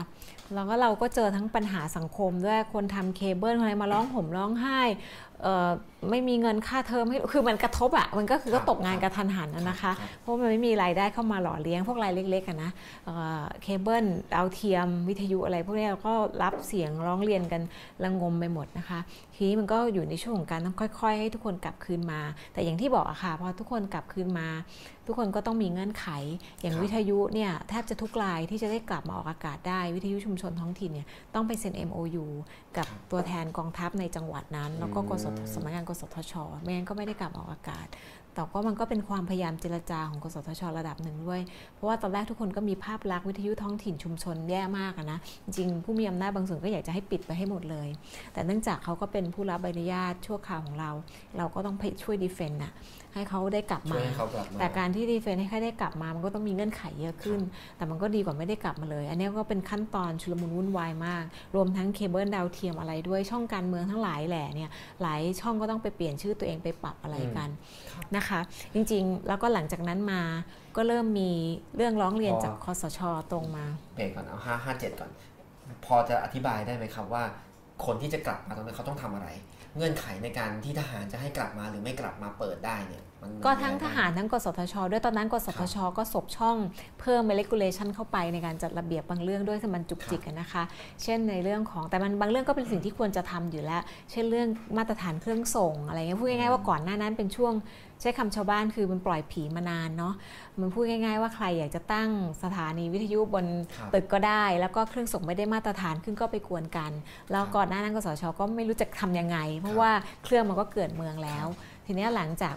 57 มุมลบก็คือไปถูกจำกัดเสรีภาพ แต่มันก็มีมุมบวกที่ใช้โอกาสในการจัดระบงระเบียบ ที่ว่าต้องมาปรับมาตรฐานเครื่องส่งอะไรไปด้วย แต่ว่าโดยรวมเนี่ยมันก็เป็นภาระให้กับทั้งหมดและต้องมาทำตามนะคะ ตอนนั้นก็ต้องมาทั้งมาทำตามมาตรฐานกสทช แล้วก็มาตรฐาน ของกองทัพกว่าจะเซ็นผ่านได้ แล้วก็ทยอยกลับมาทีละแต่ละสถานีสถานีแต่ละสถานีสถานีการเมืองเองก็ต้องมาเป็นสถานีเพลง แต่มันก็เป็นข้อเสียก็คือว่าทุกคนก็กลับแล้วก็ค่อยๆมาเป็นขายของเงี้ยก็ไม่รู้ช่วยช่วยถูกหรือเปล่า เพราะว่ากลับมาออกทุกคนก็ขายของแล้วเมืองไทยไม่รู้เป็นยังไงนะอาหารเสริมน้ำผลไม้สมุนไพรมันก็ขายดีมากจากเดิมที่เหมือนกับพอเปิดวิทยุท้องถิ่นเนี่ยจะต้องมีเรื่องแบบ ดูเด็ดเผ็ดมันอะว่างั้นก็เปลี่ยนเป็นเรื่องขายอาหารเสริมอยู่แล้วเพราะว่าเพราะว่าถ้ามีปุ๊บก็โดนโดนเข้าไปแต่คือเพราะว่าวิทยุมันมอนิเตอร์ได้ง่ายมาก มันฟังแป๊บเดียวก็รู้แล้วว่าอยู่ที่ไหนยังไงมันไม่ไม่อันจริงอาจจะค่าอินเทอร์เน็ตก็ได้อินเทอร์เน็ตนี้ก็หาง่ายว่า origin มาจากไหน อินเทอร์เน็ตดูง่ายกว่าเพราะมันย้อนหลังได้ แต่ว่าแต่ว่าคือเป็นเงื่อนไขของทางกองทัพเลยใช่ไหมครับว่าคุณจะต้องเลิกรายการการเมืองแบบเดิม อย่างนี้คือเขาเขาแค่ว่าจะต้อง ทำตามประกาศคอสชอะซึ่งประกาศคอสช มันก็เป็นรายละเอียดที่ซับซ้อนและลึกซึ้งและเยอะกว่ามาตรา 37 ของ กสทช ทุกคนก็อาจจะพอทราบว่า กสทช ก็มีเครื่องมือในการกำกับเนื้อหาสื่ออยู่คือเรียกว่ามาตรา 37 ทวนทวนกันหน่อยทวนที่ครอบจักรวาลว่าเนื้อหาอะไรที่ขาดความมั่นคงศีลธรรมอันดีอะไรพวกนี้นะคะ มาตรา 37 ของพรบการประกอบกิจการ 2551 ครับ อันนี้บอกว่าเนื้อหาที่ต้องห้ามก็คือกระทบต่อความมั่นคงกระทบต่อความสงบเรียบร้อยศีลธรรมอันดี กระทบสุขภาพประชาชน แต่ว่าอพอมีคอสชเข้ามามีประกาศประกาศมันละเอียดไปกว่านั้น เช่นกระทบอะไรการเมืองการปกครองความขัดแย้งอะไรอย่างเงี้ยนะคะสร้างความขัดแย้งสร้างอะไรพวกนี้ปลุกปั่นประชาชนให้แตกแยกอะไรอย่างนี้มันก็แล้วก็แล้วก็หลังจากนั้นมาคอสชก็ออกม .44 มาคุ้มครองการใช้อำนาจของกสทชว่า การที่กสทชใช้อำนาจไปสั่งปิดสื่อสถานีตามประกาศคสชเนี่ยไม่ถูกฟ้องในคดีอาญาและแพ่ง คือก็มีเขาเรียกว่ามี เกาะป้องกันให้กสทชแต่ก็เลยใช้ตรงนี้ได้เต็มที่เลย ติดอาวุธให้กสทชกสทช อย่างเต็มที่นะครับตอนนั้นก็ทำงานยากเหมือนกัน เพราะว่าเวลาเข้าบอร์ดแล้วต้องลงมติกัน แต่อย่างเงี้ยทุกอย่างมันก็เป็น paper อะไรลักษณ์อักษรนะ ก็มีสื่อถามเหมือนกันว่าตอนนั้นคสชโทรมาสั่งเล่าหรืออะไรไหมเราไม่เคยโดนโทรมาสั่งโดยตรงนะ แต่มันมาเป็นรายลักษณ์อักษรเป็นโครงสร้างทุกอย่าง ก็มีจดหมายร้องเรียนมาจากคณะทำงานติดตามสื่อกองทัพบกเนาะมีข้าเรื่องเข้าอนุกรรมการ มีมติแล้วก็ให้ลงมติอะไรเงี้ยแต่ว่าแล้วเราพอเราจะค้านบางเพื่อนบางเพื่อนบอร์ดบางท่านก็บอกเฮ้ยจะค้านได้ยังไงนี่มันเป็นประกาศคสช เราบอกอ้าวถ้ายังต้องเอาเข้ามติบอร์ดมันก็เราก็มีสิทธิ์ค้านดิว่าถ้าไม่งั้นก็ไม่อย่าเอาเข้าอะไรมันก็มีข้อดีเบตตรงนี้กัน กระบวนการตรงนี้เราช้าๆให้คนที่ไม่เคยศึกษาเรื่องกระบวนการกำกับดูแลเนื้อหาตามทันนิดหนึ่งครับ ก็คือว่าเดิมเนี่ยกสทช ก็มีอำนาจในการกำกับดูแลเนื้อหาอยู่แล้วตามมาตรา37 ที่ว่าไปนะครับ ทีนี้พอมีคอสช เข้ามามีประกาศคอสช ฉบับที่ 97ทับ57 เข้ามาเนี่ยก็เลยทำให้ติดอาวุธกสทช เพิ่มว่าในการใช้อำนาจไม่ต้องกลัวถูกฟ้องอาญาและแพ่งอะไรเงี้ย เพราะถ้าเป็นการใช้อำนาจปกติ เราก็ต้องดูรอบคอมนิดนึง เราไปปิดเขาอะไรเงี้ย ถ้ามันไม่มีเหตุผลชอบธรรมพอเขาอาจจะฟ้องแพ่งฟ้องอาญา157 เราได้ แต่พอมันมีตรงเนี้ยก็ ก็คือติดอาวุธให้กสทชปิดสื่อได้ว่างั้นลงโทษสื่อในการที่นำเสนอเนื้อหาการเมืองได้ใช่ค่ะแล้วที่ว่าคณะทำงานติดตาม ของคอสชนี่คืออะไรเขาก็จะมาเป็นเรื่องร้องเรียนเข้ามาเป็นตลอดเลยค่ะ เราก็แต่เรื่องมันก็จะเข้ามาที่สำนักงานก่อน แล้วก็สำนักงานก็จะชงเรื่องให้อนุกรรมการได้กำกับเนื้อหา ซึ่งจะมีกรรมการกสชอีกท่านหนึ่งเป็นประธานนะคะ เราไม่ได้อยู่ในอนุนะคะ แต่เราก็จะคอยแต่เราจะมีตัวแทนของเราไปอยู่ในอนุ โครงสร้างการทำงานของกสทช ก็คือจะมีอนุกรรมการหลายชุดมาก และอนุกรรมการก็จะเป็นโคต้าของกรรมการเป็นคนแต่งตั้ง ทีนี้เราเองก็จะตั้งตอนที่เราอยู่นะตอนนี้ออกมาแล้วอนุสัยเราก็โดนออกมาด้วย แต่ตอนนั้นเราก็ตั้งอนุกรรมการซึ่งเป็นที่ปรึกษาของเราเนี่ยเข้าไปอยู่ในอนุเนื้อหาเราก็จะคอยรู้ว่าอ๋อเดี๋ยวประเด็นนี้เข้า เราก็ต้องมาเตรียมศึกษาดู แล้วก็อนุก็จะตัดสินมาในขั้นอนุว่ามีเรื่องร้องเรียนจากคณะทำงานติดตามสื่อกองทบกมานะว่าช่องนี้ช่องนี้กระทบปลุกปั่นนะ ไม่เป็นกลางนะ แล้วอนุกรรมการก็ตัดสินว่าผิดนะ แล้วก็มาเข้าบอร์ดเนี้ค่ะ แล้วพอเข้าบอร์ดเราเองก็จะไม่เห็นด้วยซะเป็นส่วนใหญ่เราก็จะค้านค้านค้านไม่เห็นด้วยว่าควรจะลงโทษ วิธีการบางเรื่องมันก็รัดขั้นตอน แล้วก็เนื้อหาบางอันมันก็ไม่แรงขนาดนั้น มันมีทั้งสองอย่างเรื่องกระบวนการ แล้วก็ตัวเนื้อหาที่ต้องดูว่ามันผิดจริงไหมแล้วก็กระบวนการมันชอบไหมทีนี้บางเคสเราก็ไม่เห็นด้วยเราก็ทำเป็นเสียงข้างน้อยไว้ แต่ว่าเพื่อนกรรมการบางท่านก็จะไม่ค่อยแฮปปี้เท่าไหร่ว่าทำไมถึงมาค้านมันเป็นประกาศคอสชมาแล้วนะเราก็บอกอ้าวประกาศคอสชแล้วไง มันเข้ามาเราก็มีสิทธิโต้แย้งครับทีนี้การโต้แย้งของเราบางครั้งมันก็เป็นบวกต่อ ผู้รับใบอนุญาตถ้าเข้าไปฟ้องที่ศาลปกครองมันมีบางเคสอืมเหมือนกันศาลก็รับฟังนะคะเอ่อแต่ว่าส่วนใหญ่เขาอาจจะไม่ฟ้องก็ต้องยอมรับสภาพไปครับอืมซึ่งอ่าส่วนใหญ่แล้วเนื้อหาที่คณะทำงานของคอสชเนี่ยเขาร้องเรียนมาให้กสทช เป็นคนลงโทษ เป็นคนใช้อาวุธในการลงโทษเนี่ยอ่า เนื้อหามันจะเป็นประมาณเรื่องอะไรก็คการับรเมืองเนี่ยแหละค่ะก็วิตั้งแต่วิวิจารณ์การรัฐประหาร หรือครับว่าวิจารณ์ลงไปที่ตัวคอสชเองอืมหรือว่าจะเทคไซต์ทางการเมือง ซึ่งอาจจะมีบางช่องเนี่ยเห็นได้ชัดว่าเทคไซต์ทางการเมืองจริง แต่ว่าถ้าในกฎหมายปกติอาจจะเอาผิดยากอะไรเงี้ยอืมเพราะมันก็เป็นเรื่องสื่อมันก็เทคไซต์กันหลายช่อง อะไรพวกเนี้ยอาจจะมีลำเอียงไบแอสอาจจะเป็นเรื่องจริยธรรม แต่พอเอาประกาศคอสชมาจับมันกลายเป็นเรื่องผิดกฎหมายไปด้วย ซึ่งอันเนี้ยถ้าในมุมของสิทธิมนุษยชนมันก็คือการไปลุกล้ำเอ่อการแสดงออกทางความคิดเห็นแล้วเนี่ยค่ะอืมแล้วพอเราอาอันนี้ข้อมูลของที่ผมทำไว้ก็คืออามีมีเท่าที่เท่าที่เห็นจากมติของกสทที่ที่เปิดเผยต่อสาธารณะเนี่ยก็คิดว่ามีอย่างน้อย 52 เรื่องที่เคยค่ะสั่งลงโทษไปนะครับ ส่วนอ่าช่องที่โดนเยอะสุดก็คือ y TV อืม19 ครั้งนะครับรองลงมาก็เป็น Peace TV อ่า13 12ครั้งหรืออะไรประมาณเนี้ย Voice TV Peace TV TV 24 วนกันเข้ามาอยู่นั่นนะคะวนครับวนเราก็เอามาอีกแล้วมาอีกแล้ว จนตอนที่ออกมาเนี่ยก็น่าจะยังมีอยู่แต่ว่า ช่วงที่เราอยู่เราก็อาจจะได้ออกมาพูดก่อนล่วงหน้าบ้าง เพราะเราจะพูดก่อนว่าเรื่องนี้จะเข้าครับแต่ว่าพอเราไม่อยู่ก็ทุกคนจะรู้อีกทีหนึงคือโดนปิดไปแล้วเพราะว่าจะไม่มีใครมาพูดก่อนครับไม่ไม่ไม่มีใครมาบอกก่อนว่าจะมีวาระเรื่องนี้มันอาจจะเงียบกว่าสมัยก่อนนะว่าสมัยก่อนเรารู้นี่ว่าวาระมันจะเข้าวันจันทร์เนี้ยเราก็จะออกมาพูดก่อนตั้งแต่วันศุกร์เสาร์อาทิตย์ มันก็จะมีประเด็นสังคมก็จะจับตาว่าอ๋อจะมีเรื่องปิดทีวีช่องนี้ช่องนี้เหรออะไรเงี้ยแต่ว่ายุคเนี้ยทุกคนจะรู้ข่าวตอนหน้าจอมันดับไปแล้วอืมครับ ทีนี้อ่าช่องแบบเนี้ยครับคืออย่างไวทีวีพี่ทีวีเนี่ยก็คือเป็นช่องที่จริง ๆเขาก็มีจุดยืนทางการเมืองบางอย่างของเขาอยู่แล้วแหละค่ะทีนี้การที่เราไปบอกว่าอันนี้นำเสนอไม่ได้ต้องถูกลงโทษนะ บางทีก็ปรับบ้างบางทีก็ปิดบ้างเนี่ยมันทำให้ตัวเขาเองเขาก็เซ็นเซอร์ตัวเองไปไหมครับ หรือว่ามันก็ทำให้ หรือว่าเขาก็ยังมีจุดยืนแบบเดิมเขาก็ยังคงด่าคอสชเหมือนเดิม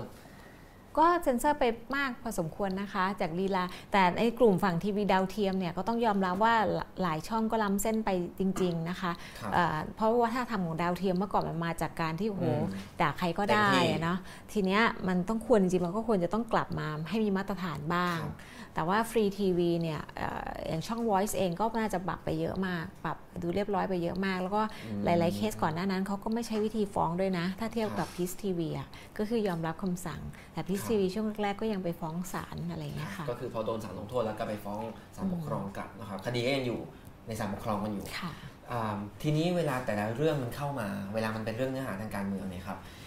ทางกสทชเองเนี่ยมีหลักเกณฑ์อะไรในการพิจารณาว่า เนี่ยเส้นมันอยู่ตรงเนี้ยอย่าเกินตรงนี้ ถ้าเกินตรงนี้ถือว่าผิด ถ้าต่ำกว่านี้ถือว่าโอเค คือกสทชก็พยายามใช้อนุอะละค่ะเป็น buffer ด่านแรก เป็นการใช้ดุลพินิจก็คือนะตั้งคะอนุชุดหนึ่งขึ้นมาคิดไว้ก่อน แล้วก็อาจจะใช้หน่วยงานราชการนั้นเป็นตัวตั้งเรื่อง อย่างเช่นครับถ้าเป็นเรื่องความมั่นคง เรื่องอะไรพวกนี้ก็อาจจะสอบถามไปยังหน่วยงานต้นเรื่อง ซึ่งแต่จริงๆมันควรจะถามภาคประชาสังคมด้วยใช่ไหมคะครับหรือว่าถ้าเป็นเรื่องวัฒนธรรมอาจจะถามกระทรวงวัฒนธรรมอะไรเงี้ยซึ่งเราก็จะแย้งตลอดว่ามันต้องถามอีกฝั่งหนึ่งด้วยอืมอย่างควรจะถามกรรมการสิทธิมนุษยชนด้วย ไม่ใช่ถ้าเกิดเป็นเรื่องความมั่นคงไปถามฝ่ายความมั่นคงเขาก็ต้องบอกขัดความมั่นคงครับหรือเรื่องวัฒนธรรม ถ้าไปถามกระทรวงวัฒนธรรมวัฒนธรรมก็มีแนวโน้มที่อาจจะบอกว่าขาดศีลธรรมอันดีครับก็ดีเบตกันอยู่อย่างเงี้ยว่า reference ที่ก่อนที่กสทช จะเอามาตัดสินเนี่ยเขาก็พยายามมีอยู่นะก็คือไปถามหน่วยงานที่เกี่ยวข้องอืมแต่มันยังไม่หลากหลายพอไงครับประเด็นก็คือว่าเราก็ต้องมาดีเบตกัน แล้วก็เราก็จะดูดูดูทีวีด้วยกันนะคะความสนุกอันหนึงแต่จริงๆเป็นความเครียดอะก็คือว่าทุกคนก็จะต้องทำการบ้านมาของตัวเองแต่ว่า อันที่มันตัดสินยากๆก็จะเปิดทีวีดูด้วยกันในที่ประชุมแล้วก็เถียงกันโน่นนั่นนี่แต่ว่าสุดท้ายอย่างที่ว่าแหละหลายเรื่องทุกคนก็จะมีดุลพินิจมาจากบ้านแล้ว มันก็ยากเหมือนกัน ยกเว้นมีบางเคสเหมือนกันที่อาจจะมาคอนวินส์หรือว่าเปลี่ยนใจหรือหาจุดคอมโพมไมกันใหม่ ในที่ประชุม ถ้าเรื่องนั้นมันไม่ชัดจริงๆอะมันก็มีเหมือนกันก็ที่มีเหมือนกันกลับไปดูใหม่ หรือเอ่อเดี๋ยวเดี๋ยวเดี๋ยวชะลอไปก่อน ก็มีหลายครั้งที่เราสามารถผลักดันให้ชะลอแล้วกลับไปดูใหม่ก่อน เพราะว่าเราพยายามชี้ให้เห็นว่ามันไม่ใช่จริงๆอะค่ะ แต่ว่าหลังๆเนี่ยมันก็เริ่มยากขึ้นเรื่อยๆเหมือนกันครับอืมคอสช ปิดแต่อ่าเสนอให้ลงโทษแต่ทีวี ที่เอ็นไปทางเสื้อแดงไหมครับ อีกฝั่งหนึ่งได้ลงโทษบ้างไหมมีทีนิวส์นะคะอยู่ครั้งหนึ่งก็โดนปรับครับนะคะ แต่ว่าก็เป็นโทษปรับ 50,000 บาท ก็น่าจะเป็นเรื่องของขัดขความมั่นคงเสนอเรื่องล่อแหลมอะไรเงี้ยแต่ถ้าเทียบสถิติแล้วน่าจะน้อยกว่าอีกฝั่งหนึ่งแต่นี้คือนี่ก็ไม่อยากจะไป label ใครว่าเหลืองแดงนะคะ แต่ว่าถ้าจากสังคมเข้าใจว่าคนละแนวทางเนี่ยครับ อาอย่างทีนิวส์เนี่ยก็เคยโดนโทษปรับแต่น่าจะครั้งเดียว ขณะที่ Voice หรือ PTV นี่ก็โดนปิดโทษปิด เพราะฉะนั้นความรุนแรงของโทษมันอาจจะต่างกันอยู่นะคะ หรือว่าเคสของเนชั่นหรือว่านิวทีวีหรืออมรินทร์เองก็โดนนะคะอืมแต่อาจจะเป็นลักษณะของการโดนเชิญมาตักเตือน ยังไม่ถึงขั้นเอ่อปิดหรืออะไร เพราะว่ามันก็อาจจะมันมันมีเดิมพันที่สูงมากกว่า ช่องช่อง Voice ที่ถูกมองว่าเป็นช่องการเมืองมั้งคะหรือหรืออะไรอย่างเงี้ยคือมีบ้างปะปลาย แต่ว่าโทษพูดง่ายๆว่าสัดส่วนโทษไม่เท่ากันนะคะแต่คือกสทชก็มีดุลพินิจที่จะเลือกโทษได้ใช่ไหมครับ ว่าจะเป็นอืมตักเตือนจะเป็นปรับหรือจะเป็นปิดเลย ใช่ อันนี้ใช่ไหมเป็นครับดุลพินิจของกรรมการเลยค่ะ ซึ่งจริงๆการใช้ดุลพินิจนี้ตามหลักนิติธรรมเนี่ยจะต้องถูกโต้แย้งได้ที่ศาลคือถูกสสุขคานดุลด้วยการฟ้องร้องได้ครับแต่พอมันเป็นเรื่องการเมืองเนี่ยมันไม่ได้ ตรงเนี้ยมันทำให้กระทบหลัก นิติธรรมอะค่ะครับราะว่าเป็นการใช้อำนาจที่ไม่สามารถจะถูกเช็คก็มีแอนบาลานซ์ได้ครับโดยที่ดุลพินิจว่าจะเลือกตักเตือนจะเลือกปรับหรือจะเลือกปิดเนี่ยมันไม่ได้กำหนดไว้ว่าถ้าไปถึงขั้นนี้จะต้องปิดไปถึงก็ขั้นนี้ เป็นดุลพินิจล้วนๆนะคะก็เป็นครับดุลพินิจอืมของกรรมการเนี่ยเป็นงานที่ค่อนข้างยากและหนักมากว่าการใช้ดุลพินิจนี้มันไม่ถูกตรวจสอบด้วยอะค่ะครับอืมก็เป็นเรื่องหนักใจนะครับ การจะต้องมา คิดกันว่าเนื้อหาแบบไหนแรงหรือแรงมากแรงน้อยแรงกว่าอะไรนี่เป็นเรื่องที่นำมาทำพอสมควร ทีนี้ผมขออีกคำถามสักคำถามหนึ่งก่อนที่จะไปตอบคำถามทางบ้านซึ่งดูมีเยอะเหมือนกันนะครับเมื่อกี้คุณสุพิญญาเล่าถึงว่ามันมีคำสั่งคอสช ตามมาตรา 44 ที่เหมือนมาสวมชุดเกราะให้กสทช ว่าถ้าอ่าสั่งปิดไปแล้วเนี่ยสั่งปิดสื่อไปแล้วเนี่ยไม่อาจจะถูกฟ้องถูกลงโทษได้ ไอ้คำสั่งแบบนี้ครับ จริง ๆ แล้วมันมีผลในทางปฏิบัติไหมที่จะทำให้กสทชเนี่ยพูดง่ายๆว่าก็ได้ใจก็เลยสั่งลงโทษเต็มที่เลย ก็ก็คงเป็นอย่างนั้นนะคะกสทชก็มีความมั่นใจในการใช้อำนาจมากขึ้น แต่ถ้ามองอีกมุมนึงเนี่ยบางคนก็ครับบอกว่ากสทชก็ช่วยแล้วนะ คือผู้มีอำนาจอาจจะอยากให้ปิดถาวรไปเลย แต่กสทชก็อืมอาจจะ 3 วัน 15 วันอะไรอย่างเงี้ยครับนี่ถ้ามองมองอีกมุมนึงนะอืมแต่ว่าเอาเข้าจริงแล้วเนี่ยมันก็ไม่ค่อยมีกติมันไม่ค่อยมีกติกาที่มันชัดเจนนะในประเด็นปัญหาคือมันอยู่ตรงเนี้ยนะคะ คือมันให้ใช้ดุลพินิษมากเกินไป แล้วก็การใช้ดุลพินิษที่ไม่มีที่ขาดหลักนิติธรรมอันนี้น่าจะเป็นปัญหามากกว่า แต่จริงกสทช regulator เนี่ยก็แทรกแซงในเรื่องเนื้อหาได้ระดับหนึ่ง เนื่องจากเมืองไทยให้อำนาจในการใช้ดุลพินิษมาก ในบางเรื่อง แล้วก็ในบางเรื่องที่ไม่ใช้ดุลพินิจเลย ก็ปล่อยปละละเลยมากเกินไปอย่างเช่น การกำกับผังรายการให้เป็นไปตามนั้นเช่นมีแต่รายการขายของเยอะไปหรือเปล่า หรือครับเอ่อโฆษณาอาหารเสริมที่ผิดอยหรือแม้แต่เรื่อง rate การจัด rate ไม่เป็นตามนั้น กสทชเองก็ไม่ค่อยได้ active เรื่องนี้นะก็อย่างที่บอกว่าจะ active ในเรื่องการเมืองเป็นหลัก แต่ว่ายังมีอีกหลายเรื่องเลย ซึ่งต้องใช้อำนาจในการ regulate เนี่ยเพื่อประโยชน์สาธารณะเนี่ยแต่ว่ายังไม่ได้ทำมากพอค่ะสิ่งหนึ่งที่คุณสุพิญญาเคยเสนอไว้จริงๆ ผมเคยอ่านว่า คุณสุพิญญาก็เสนอว่ากสทชเองก็ควรจะออกแนวปฏิบัติที่ชัดเจน ในการกำกับดูแลสื่อให้ให้อ่าเรียกว่าเป็นรูปธรรมมากขึ้น ใช่ไหมครับ อืมอ่า ก็แนวนั้นแต่คือมากไปกว่านั้นคืออยากที่จะใช้ลักษณะแบบมีลูกขุนนะคะ ก็อย่างครับเวลาก่อนจะตัดสินใจเรื่องอะไรแล้วอันเขาก็จะบอกมีอนุกรรมการแล้วไง แต่จริงๆอนุกรรมการเนี่ยเป็นตัวแทนกรรมการแต่ละคนที่เลือกมา อาจจะไม่ได้มีความชำนาญที่หลากหลาย แต่ถ้าลักษณะไอเดียลูกขุนก็คือ ถ้าต้องตัดสินเรื่องที่มันตัดสินยาก เช่นศิลธรรมอันดีโน่นนั่นนี่เราอาจจะต้องเอาทั้งคนเด็กผู้ใหญ่วัยรุ่นอืมใช่ไหมคะเป็นตัวหรือแทนคนมุมมองของคนตธรรมดา่างๆใช่เหมือนตัวเองเนี่ยก็ยอมรับว่ายาก แต่ว่าตัวเองก็จะใช้วิธี เช่น ปรึกษาที่ปรึกษาซึ่งมีมุมมองทั้ง liberal นะคะแล้วก็อาจจะอนุรักษ์แล้วก็หาค่ากลางแล้วก็ตัวเองจะมีครับที่ปรึกษาเหมือนกัน แล้วก็ที่ปรึกษานี้ก็จะมีมุมมองหลากหลายครับแล้วเราก็จะมาประมวลเอง หรืออนุกรรมการที่เป็นนักวิชาการ หรือบางครั้งเราก็โยนประเด็นใน Twitter แล้วเราก็เช็คกระแสว่าเรื่องเนี้ยคนคิดยังไงครับแล้วเราก็เอามันมาเป็นฐานในการตัดสินใจ แต่ถ้าจะดีกว่ากสชมีกลไกที่เป็นกึ่งลูกขุนที่ หรือกึ่งองค์กรวิชาชีพ หรือกึ่งภาคประชาสังคมที่มาช่วยสะท้อนว่าตกลงเรื่องนี้มันล้ำเส้นหรือไม่ล้ำเส้นครับการใช้ดุลพินิษมันก็จะได้มีน้ำหนักมากขึ้น แล้วก็สอดคล้องกับความเป็นจริงของสังคมมากขึ้นนะคะ ถ้ามันจำเป็นจะต้องใช้จริง ๆ ก่อนจะใช้มันควรจะต้อง hearing ที่มันหลากหลายกว่าทุกวันเนี้ยก่อนจะตัดสินใจอะครับอืผมมเป็นอีกข้อเสนอหนึ่งต่ออ่าการทำงานของกสทช ที่อาจจะดีขึ้นได้นะครับ ก็คือมีระบบลูกขุนมาช่วยกันพิจารณาเนื้อหาถ้าเรื่องอะไรที่มันเป็นค้ำกึ่งนะคะ แต่เรื่องอะไรที่มันผิดกฎหมายอยู่แล้ว เช่นโฆษณาผิดอาหารและยาเนี่ยอ่าควรจะฟันธงแล้วก็โทษหนักไปเลย ครับ แต่ถ้าเรื่องคอนเทนต์ที่มันเป็นเรื่อง ความเหมาะสมจรรยาบรรณจริยธรรมเนี่ยมันเป็นเรื่องที่เขาต้องให้คนที่เกี่ยวข้องกับเรื่องนั้น หรือว่าคนที่หลากหลายในสังคมมาช่วยกันคิดว่าสังคมมันพลวัตไปเรื่อยๆ มันอาจจะไม่ได้กรอบกรอบนอมมันอาจจะไม่ได้เหมือนเดิมแล้วครับสองข้อเสนอแนะที่ผมได้ยินวันนี้ก็คือหนึ่งเรื่องลูกขุนช่วยกันพิจารณาเนื้อหาสองเรื่อง ถ้าประชุมแล้วก็ไลฟ์เลยให้สาธารณชนเข้าถึงนะครับอืมอ่าน่าสนใจมียังมีผมยังมีประเด็นอะไรอีกเยอะแยะเลยอย่างที่บอกตลอดว่ากสทชทำงานหลายเรื่องมาก เอาเฉพาะอ่าประเด็นเรื่องการกำกับเนื้อหาในสื่อนี่ก็จริงๆก็ควรจะได้2ชั่วโมงแล้วประเด็นนี้ประเด็นเดียว แล้วยังมีเรื่องที่ว่าขายของขายยาขายอะไรคุ้มครองผู้บริโภคอีกนะครับหลายเรื่องจริงๆมาดูทางบ้านกันดีกว่าว่าทางบ้านสนใจเรื่องอะไรบ้าง คุณอภิรัตน์ไต้ฝุ่น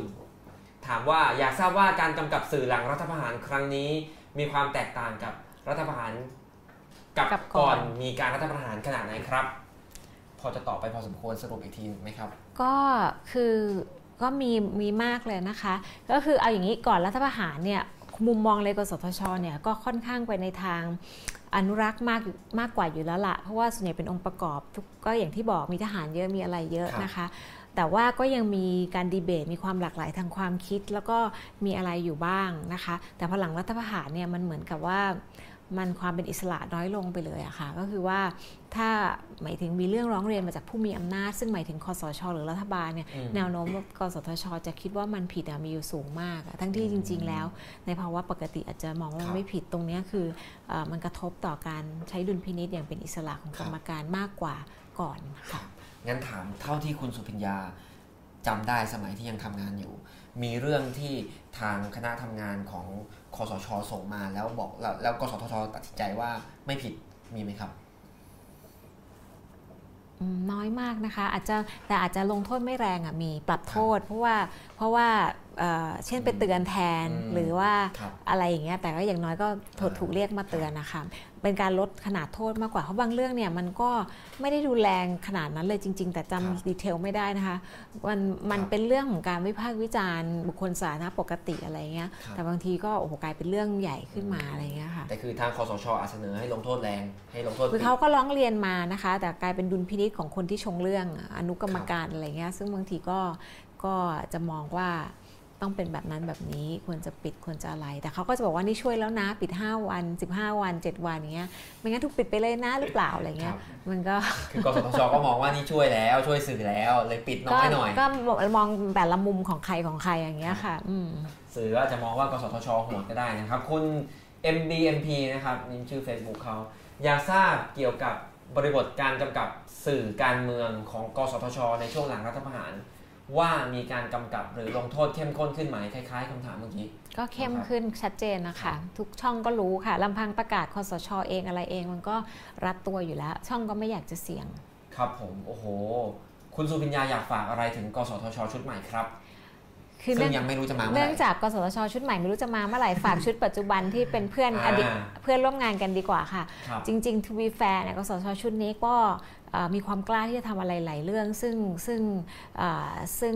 เอ่อมันก็เกิดการเปลี่ยนแปลงอะนะคะ เช่นอย่างน้อยเราก็มี 3G 4G ใช้ในประเทศไทยมีดิจิตอลทีวีหลายช่องเนี่ยครับแต่ว่าก็อยากจะฝากว่าอยากให้เอ่อเขาเรียกว่ามาเน้นเรื่องของการคุ้มครองผู้บริโภคให้มากขึ้นกว่านี้มากกว่าอืมเรื่องของการเป็น เซนเซอร์ชิพทางการเมืองเพราะมันจะทำให้เสียเครดิตของการเป็นองค์กรกำกับดูแลอิสระครับแล้วก็อยากให้ทำงานใกล้ชิดกับภาคสังคมมากขึ้น ใช้เครื่องมือสื่อสารให้เป็นประโยชน์ แล้วก็แล้วก็บางเรื่องเนี่ยก็ควรจะอ่าเขาเรียกทำให้มันโปร่งใสไปเลยนะคะครับอ่าเช่นไลฟ์การประชุมเนี่ยกล้ากล้าไหมอ่าเหมือน FCC อเมริกาเนี่ยเขาก็ทำนะอืมครับนะนี่ย้ำข้อเสนอเดิมคุณกิติ ถามว่าเสียงข้างน้อยในกสทช มีประโยชน์อย่างไร เพราะในที่สุดก็เปลี่ยนแปลงอะไรไม่ได้ อันนี้อืมถามถึงสมัยตอนที่คุณสุพิญญายังทำงานอยู่ครับ เพราะว่าคุณสุพิญญาเป็นเสียงข้างน้อยในมติหลาย ๆ ครั้งหลายครั้งมากจริงอืมๆครับตอนแรกตัวเองก็คิดอย่างนี้เหมือนกันนะว่าทำไมเปลี่ยนแปลงอะไรไม่ได้ แต่มองย้อนกลับไป ก็มีคนบอกว่ามันก็เปลี่ยนระดับหนึ่งเพียงแต่มันอาจจะเป็นนามธรรมเช่นการที่เราออกมาเราไม่อยู่เนี่ยคนก็ทักว่าทำไมกสทชเงียบจังนะคะครับเอ่อโน่นนั่นนี่ เพราะว่าการเป็นเสียงข้างน้อยอย่างเดียวอาจจะไม่มีความหมายมากนัก ถ้าเป็นเสียงข้างน้อยที่เงียบๆอะไรเงี้ยนะคะ หรือว่าไม่ได้เอาประเด็นออกมาสู่สาธารณะ เพราะฉะนั้นประเด็นมันอาจจะไม่ใช่อยู่ที่ข้างน้อยหรือไม่ข้างน้อย การที่เป็นข้างน้อยมันจะดีในแง่การต่อสู้ทางกฎหมาย ก็คือว่าถ้าผู้ผู้รับผลกระทบสามารถเอาอ้างอิงเสียงข้างน้อยไปสู้ในศาลได้ แล้วหลายเคสก็พิสูจน์แล้วว่ามันสู้ได้จริง ๆ ถ้าไม่มีเสียงข้างน้อยคอยคานไว้เลย โอกาสที่จะต่อสู้ในชั้นศาลเนี่ยน้อยมาก เพราะว่ามันชนะเอกฉันใช่ไหมคะ เพราะฉะนั้นการมีเสียงข้างน้อยลงมติโหวตแล้วก็เขียนบันทึกดีๆ ไว้เนี่ยมันจะช่วยตามหลักนิติธรรมตามกฎการ rule of law ก็คือว่าสามารถเอาตรงนี้ไปใช้อ้างหรือเป็นเป็นพยานต่อสู้ในชั้นศาลได้เพราะว่าศาลจะมาคันอำนาจกสทชอีกทีนึง แต่ว่าในทางสังคมการเมืองเนี่ยการเป็นเสียงข้างน้อยที่มัน ใช้ทางกฎหมายอย่างเดียวมันจะไม่เกิด Impact มันจะต้องออกมาพูดกับสังคมด้วย ซึ่งนั่นคือสิ่งที่ตัวเองทำซึ่งตัวเองก็คิดว่ามันก็เกิด Impact อยู่พอสมควร เพราะว่าอย่างน้อยทำให้คนเข้าใจงานของกสชว่าคืออะไร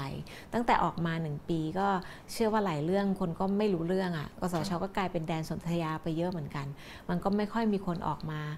พูด เพราะฉะนั้นมันมันสร้างความเปลี่ยนแปลงในกระบวนการมากกว่านะคะส่วนปลายทางเนี่ยมันก็ต้องดูเป็นเรื่องๆไปอีกทีหนึ่ง มครับมันจะเป็นต้องมีว่าชุดหน้า ก็ยังอยากให้มีคนที่เข้ามาเป็นเสียงข้างน้อย แล้วก็เอ่อเพื่อที่จะตามหลักนิติธรรมนะคะคันดุลแล้วก็เป็นออกมาพูดกับสังคม เพราะไม่งั้นงานของกสทช มันจะกลายเป็นแดนสนธยา จะมีข่าวกันทีอืมต่อเมื่อเกิดเรื่องใหญ่ ๆ ทีเช่นข้อมูลรั่ว หรือปิดสื่อเงี้ยแต่ว่าโดยแต่ละวันแต่ละเขามีมติอะไรไปเยอะมากเลย แล้วมันซับซ้อนด้วย เราไม่รู้สังคมไม่รู้สื่อตามไม่ทันอย่างเงี้ยมันก็เสียโอกาสในการตรวจสอบอะค่ะเพราะฉะนั้นการมีเสียงข้างน้อยที่ออกมาพูด มันจะช่วยในเรื่องของกระบวนการตรวจสอบ ถ้าเราเชื่อเรื่อง check and balance ใน system ของมันนะคะครับก็เป็นเรื่องสำคัญจริง ๆ เพราะว่าประเด็นการทำงานหลายอย่างของกสทช เช่นเรื่องการประมูลคลื่นอะไรเงี้ยถ้าคนไม่ตามประเด็นตามไม่ทันนะครับคนข้างในก็ต้องออกมาช่วยกันพูดอธิบายให้สังคมเข้าใจด้วย คุณกนิการกิติเวชกุลสวัสดีครับคุณกนิกาถามว่า อยากให้เล่าเรื่องการเรียกคืนคลื่นที่ถอยหลัง สุดซอยหลังรัฐประหารเล่าไปบ้างแล้วแหละเพราะนี่น่าจะเป็นสิ่งที่กองทัพได้ประโยชน์มากที่สุด ติดอันดับต้นๆจากการรัฐประหารนะครับอืมเมื่อกี้เราก็ก็สั้นๆ แล้วกันก็ล้มเหลวอะกสทชก็ยังไม่สามารถเรียกคืนมาได้และยิ่งในยุคนี้ยิ่งสิ้นหวังไปเลย แต่สิ่งที่อยากจะพูดไปในอนาคตก็คือที่ครับห่วงก็คือคลื่นอนาล็อกของทีวีนะคะ อย่างช่อง 3 ช่อง 7 อสมทเอ่อที่กำลังจะยุติอนาล็อก นะคะเอ่อในปีนี้นะคะคลื่นอนาล็อกเนี่ยมันจะมีมูลค่ามากเพราะมันเป็นคลื่นที่สามารถเอาไปประมูลทำโทรคมได้ครับแล้วเมื่อก่อนเนี่ยคลื่นโทรคมจะอยู่ในมือรัฐวิสาหกิจอย่าง TOT กับ CAT ครับตอนนี้คลื่นที่อยู่ในมือกองทัพเนี่ยไม่ใช่แค่เป็นวิทยุกับทีวีแล้ว มันสามารถเอาไปทำโทรคมได้ แล้วจะทีเนี้ยจะต้องวัดใจกับสทชว่า หลังจากที่เขายุติอนาล็อกช่อง 7 หรือช่องอะไรพวกนี้แล้วเนี่ยกสชจะเรียกขึ้นคืนมาเลยไหมอืมซึ่งควรจะเป็นอย่างนั้นอืมแต่ถ้าไม่ครับเรียกคืน อ้าวยังอยู่ในมือของหน่วยงานรัฐเดิม แล้วทีนี้จะยังไงครับตามพรบใหม่จะต้องเอาเงินไปคืนเขาหรืออะไร อันเนี้ยคือมันก็จะ ผิดเจตนารมณ์การปฏิรูปคลื่นแต่แรก ตอนเนี้ยครับก็คือเป็นห่วงคลื่นอนาล็อกมากเพราะมันเป็นคลื่น 500 700 คลื่นต่ำที่มัคนรับมีมูลค่าสูง แล้วก็ต่างชาติเนี่ยเอาไปประมูลทำอ่าทำโทรคม LTE อะไรพวกเนี้ยแล้วมันอยู่ในมือฝั่งฝั่งกองทัพเยอะอะแล้วก็รัฐวิสาหกิจเยอะอะ แล้วถ้ากสทชเป็นสภาพแบบเนี้ยอืมจะเอาคืนมาจะสันใหม่ได้ไหม ยังไงครับอะไรอย่างเงี้ยอืมนี่เป็นอีกประเด็นหนึ่งผมผมเพิ่งได้ยินวันนี้เลยประเด็นนี้แต่เป็นเป็นประเด็นที่น่าสนใจมากคือคลื่นช่อง 3 ช่อง 7 ช่อง 5 เมื่อเปลี่ยนไปแล้วไม่ไม่ทำทีวีปกติแล้ว แล้วมันจะเอาไปทำอะไร และใครจะเป็นคนจัดสรรมันนะครับอ่าคุณแดเนียลถามว่าคิดว่ากรณีช่อง 3 น่าจะหมายถึงกรณีที่ช่องใช่3ฟ้องนะครับคุณสุพิญญาทำถูกหรือไม่ คุณสุพิญญาไปแทรกแซงเอกชนหรือไม่ เพราะการบังคับ ออกคู่ขนานก็ไม่ได้ส่งผลให้คนมาดูทีวีดิจิตอลมากขึ้นคำว่าออกคู่ขนานขยายความนิดนึงก็คืออะออกทั้งดิจิตอลออกทั้งอนาล็อกเดิมค่ะนะครับเรื่องเรื่องข้อพิพาทกับช่อง3ามมันก็เป็นอีกเรื่องหนึ่งที่ก็จับลืมไม่ลงอะนะคะก็เป็นช่วงที่เครียดมากในชีวิต แต่ว่าเรื่องนี้ดิฉันเป็นเสียงข้างมากนะ ไม่ได้ยังคนเดียวเอ่อเพียงแต่ว่าดิฉันอาจจะดูมี inner แล้วก็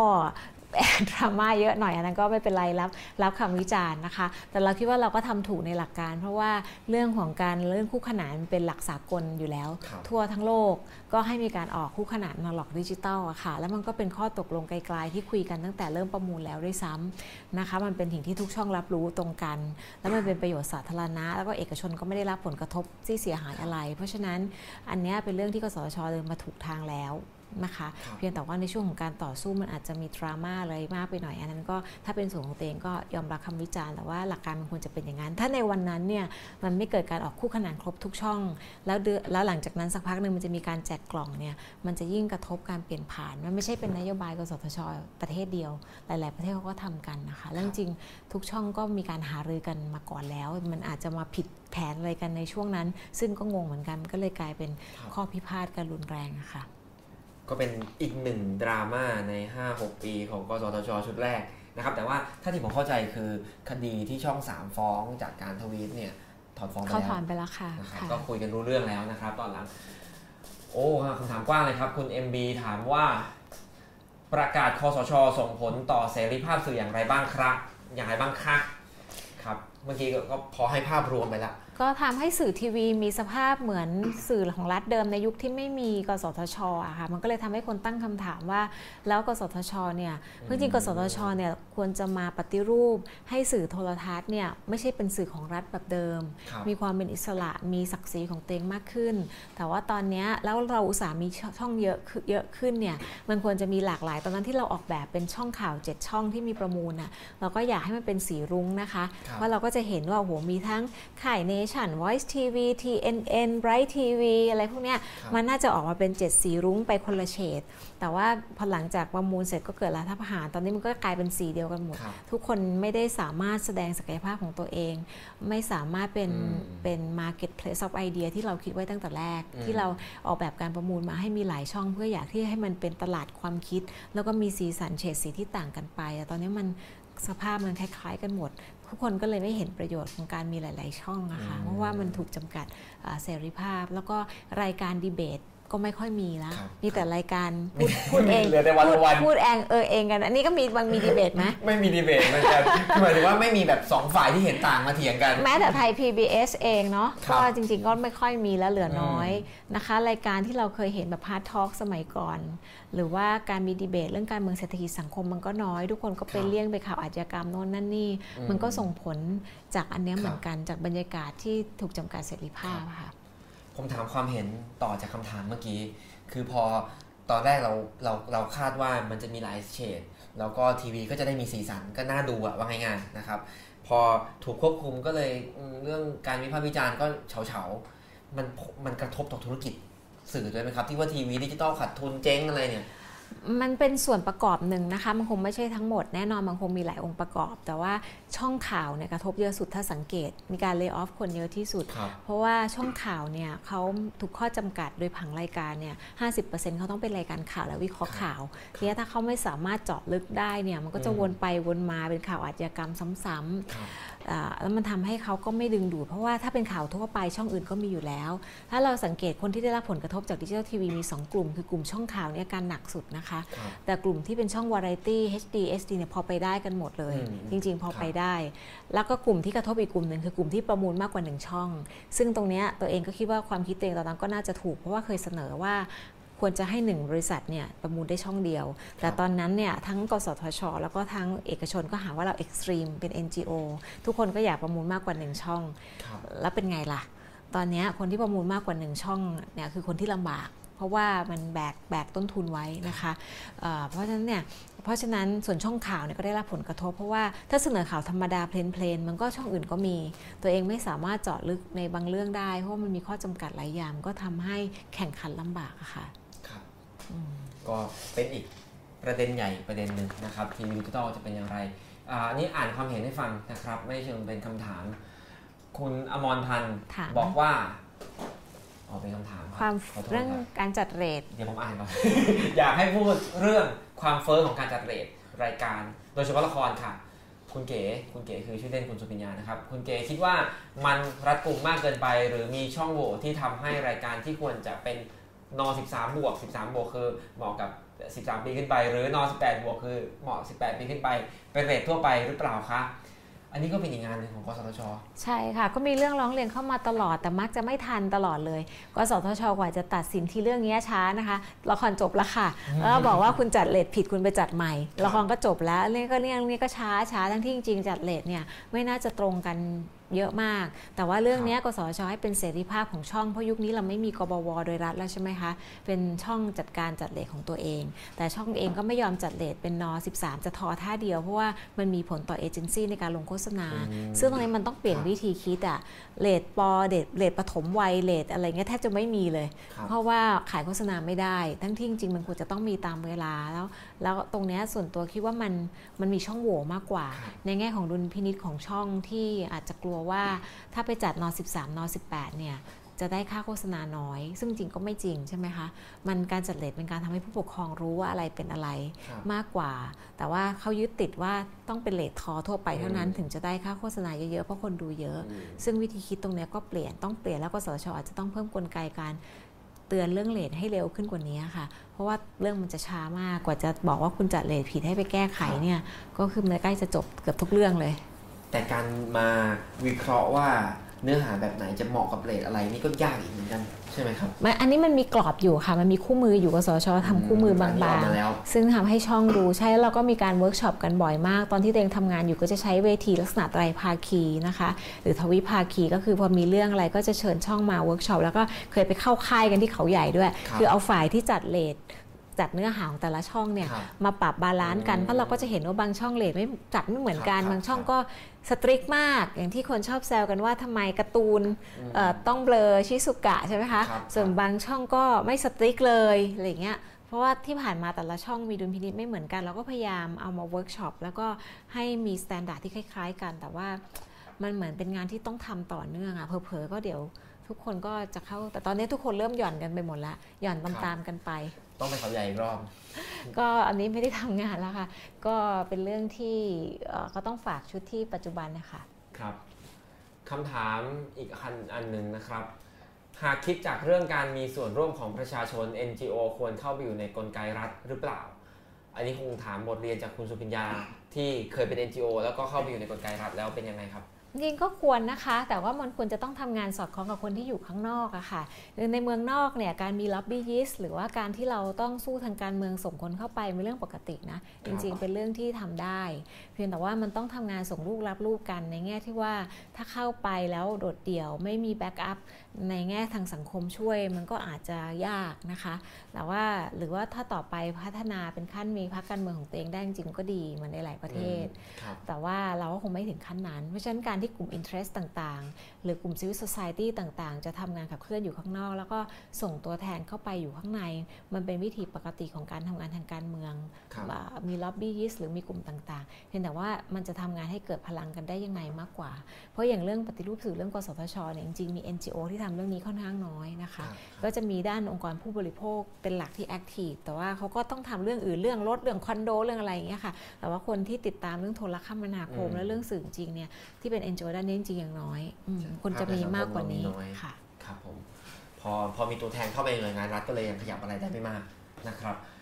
โอ้วันนี้เรื่องนี่คนถามเนี่ยเปลี่ยนประเด็นเนี่ยครับเปลี่ยนประเด็นอันนี้มาเรื่องดีใหญ่เรื่องหนึ่งเรื่องอันนี้ดี OTT คือย่อมาจาก Over the Top ผมเพิ่งได้ยินเมื่อไม่นานมานี้ปีที่แล้วตอนที่กสทชออกมา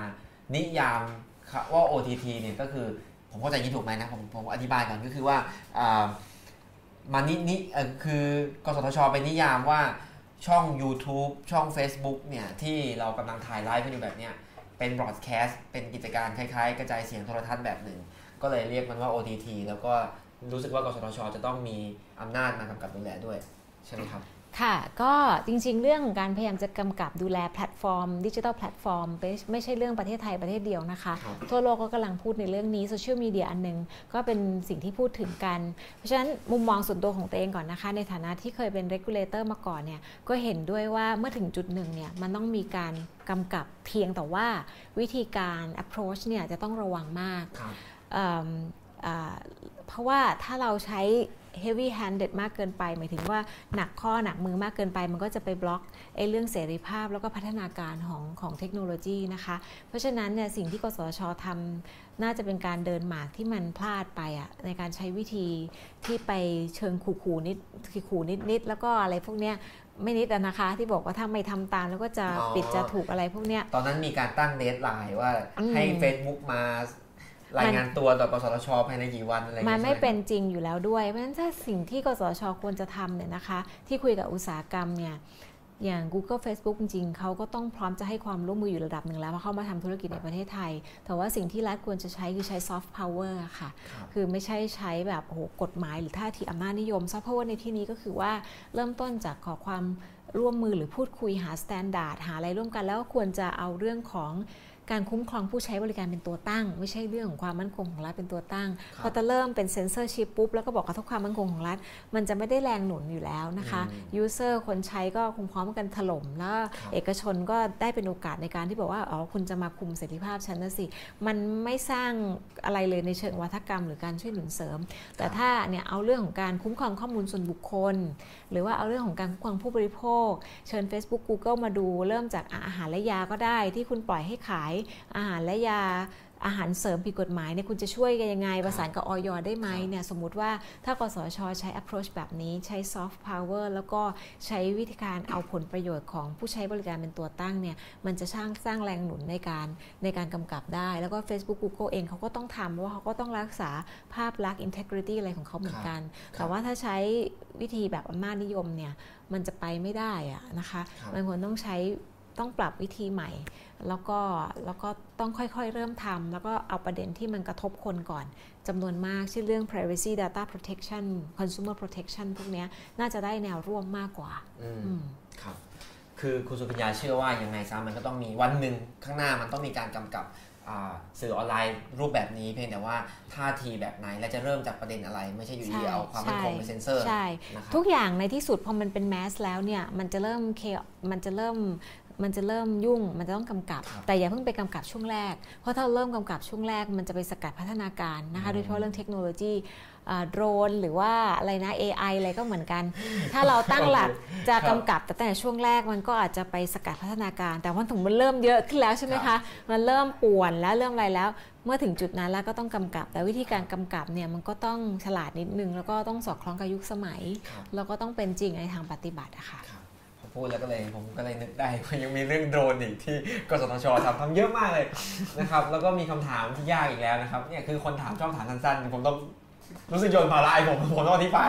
อุ้มคนถามถามว่าอุ้มทีวีดิจิตอลแค่ไหนเท่าไหร่อย่างไรจึงสมเหตุสมผล ต้องอธิบายก่อนว่าอุ้มทีวีดิจิตอลนี่คืออ่ามาตรการที่ว่าจะมีการใช้มาตราอืม44 ใช่ไหมว่า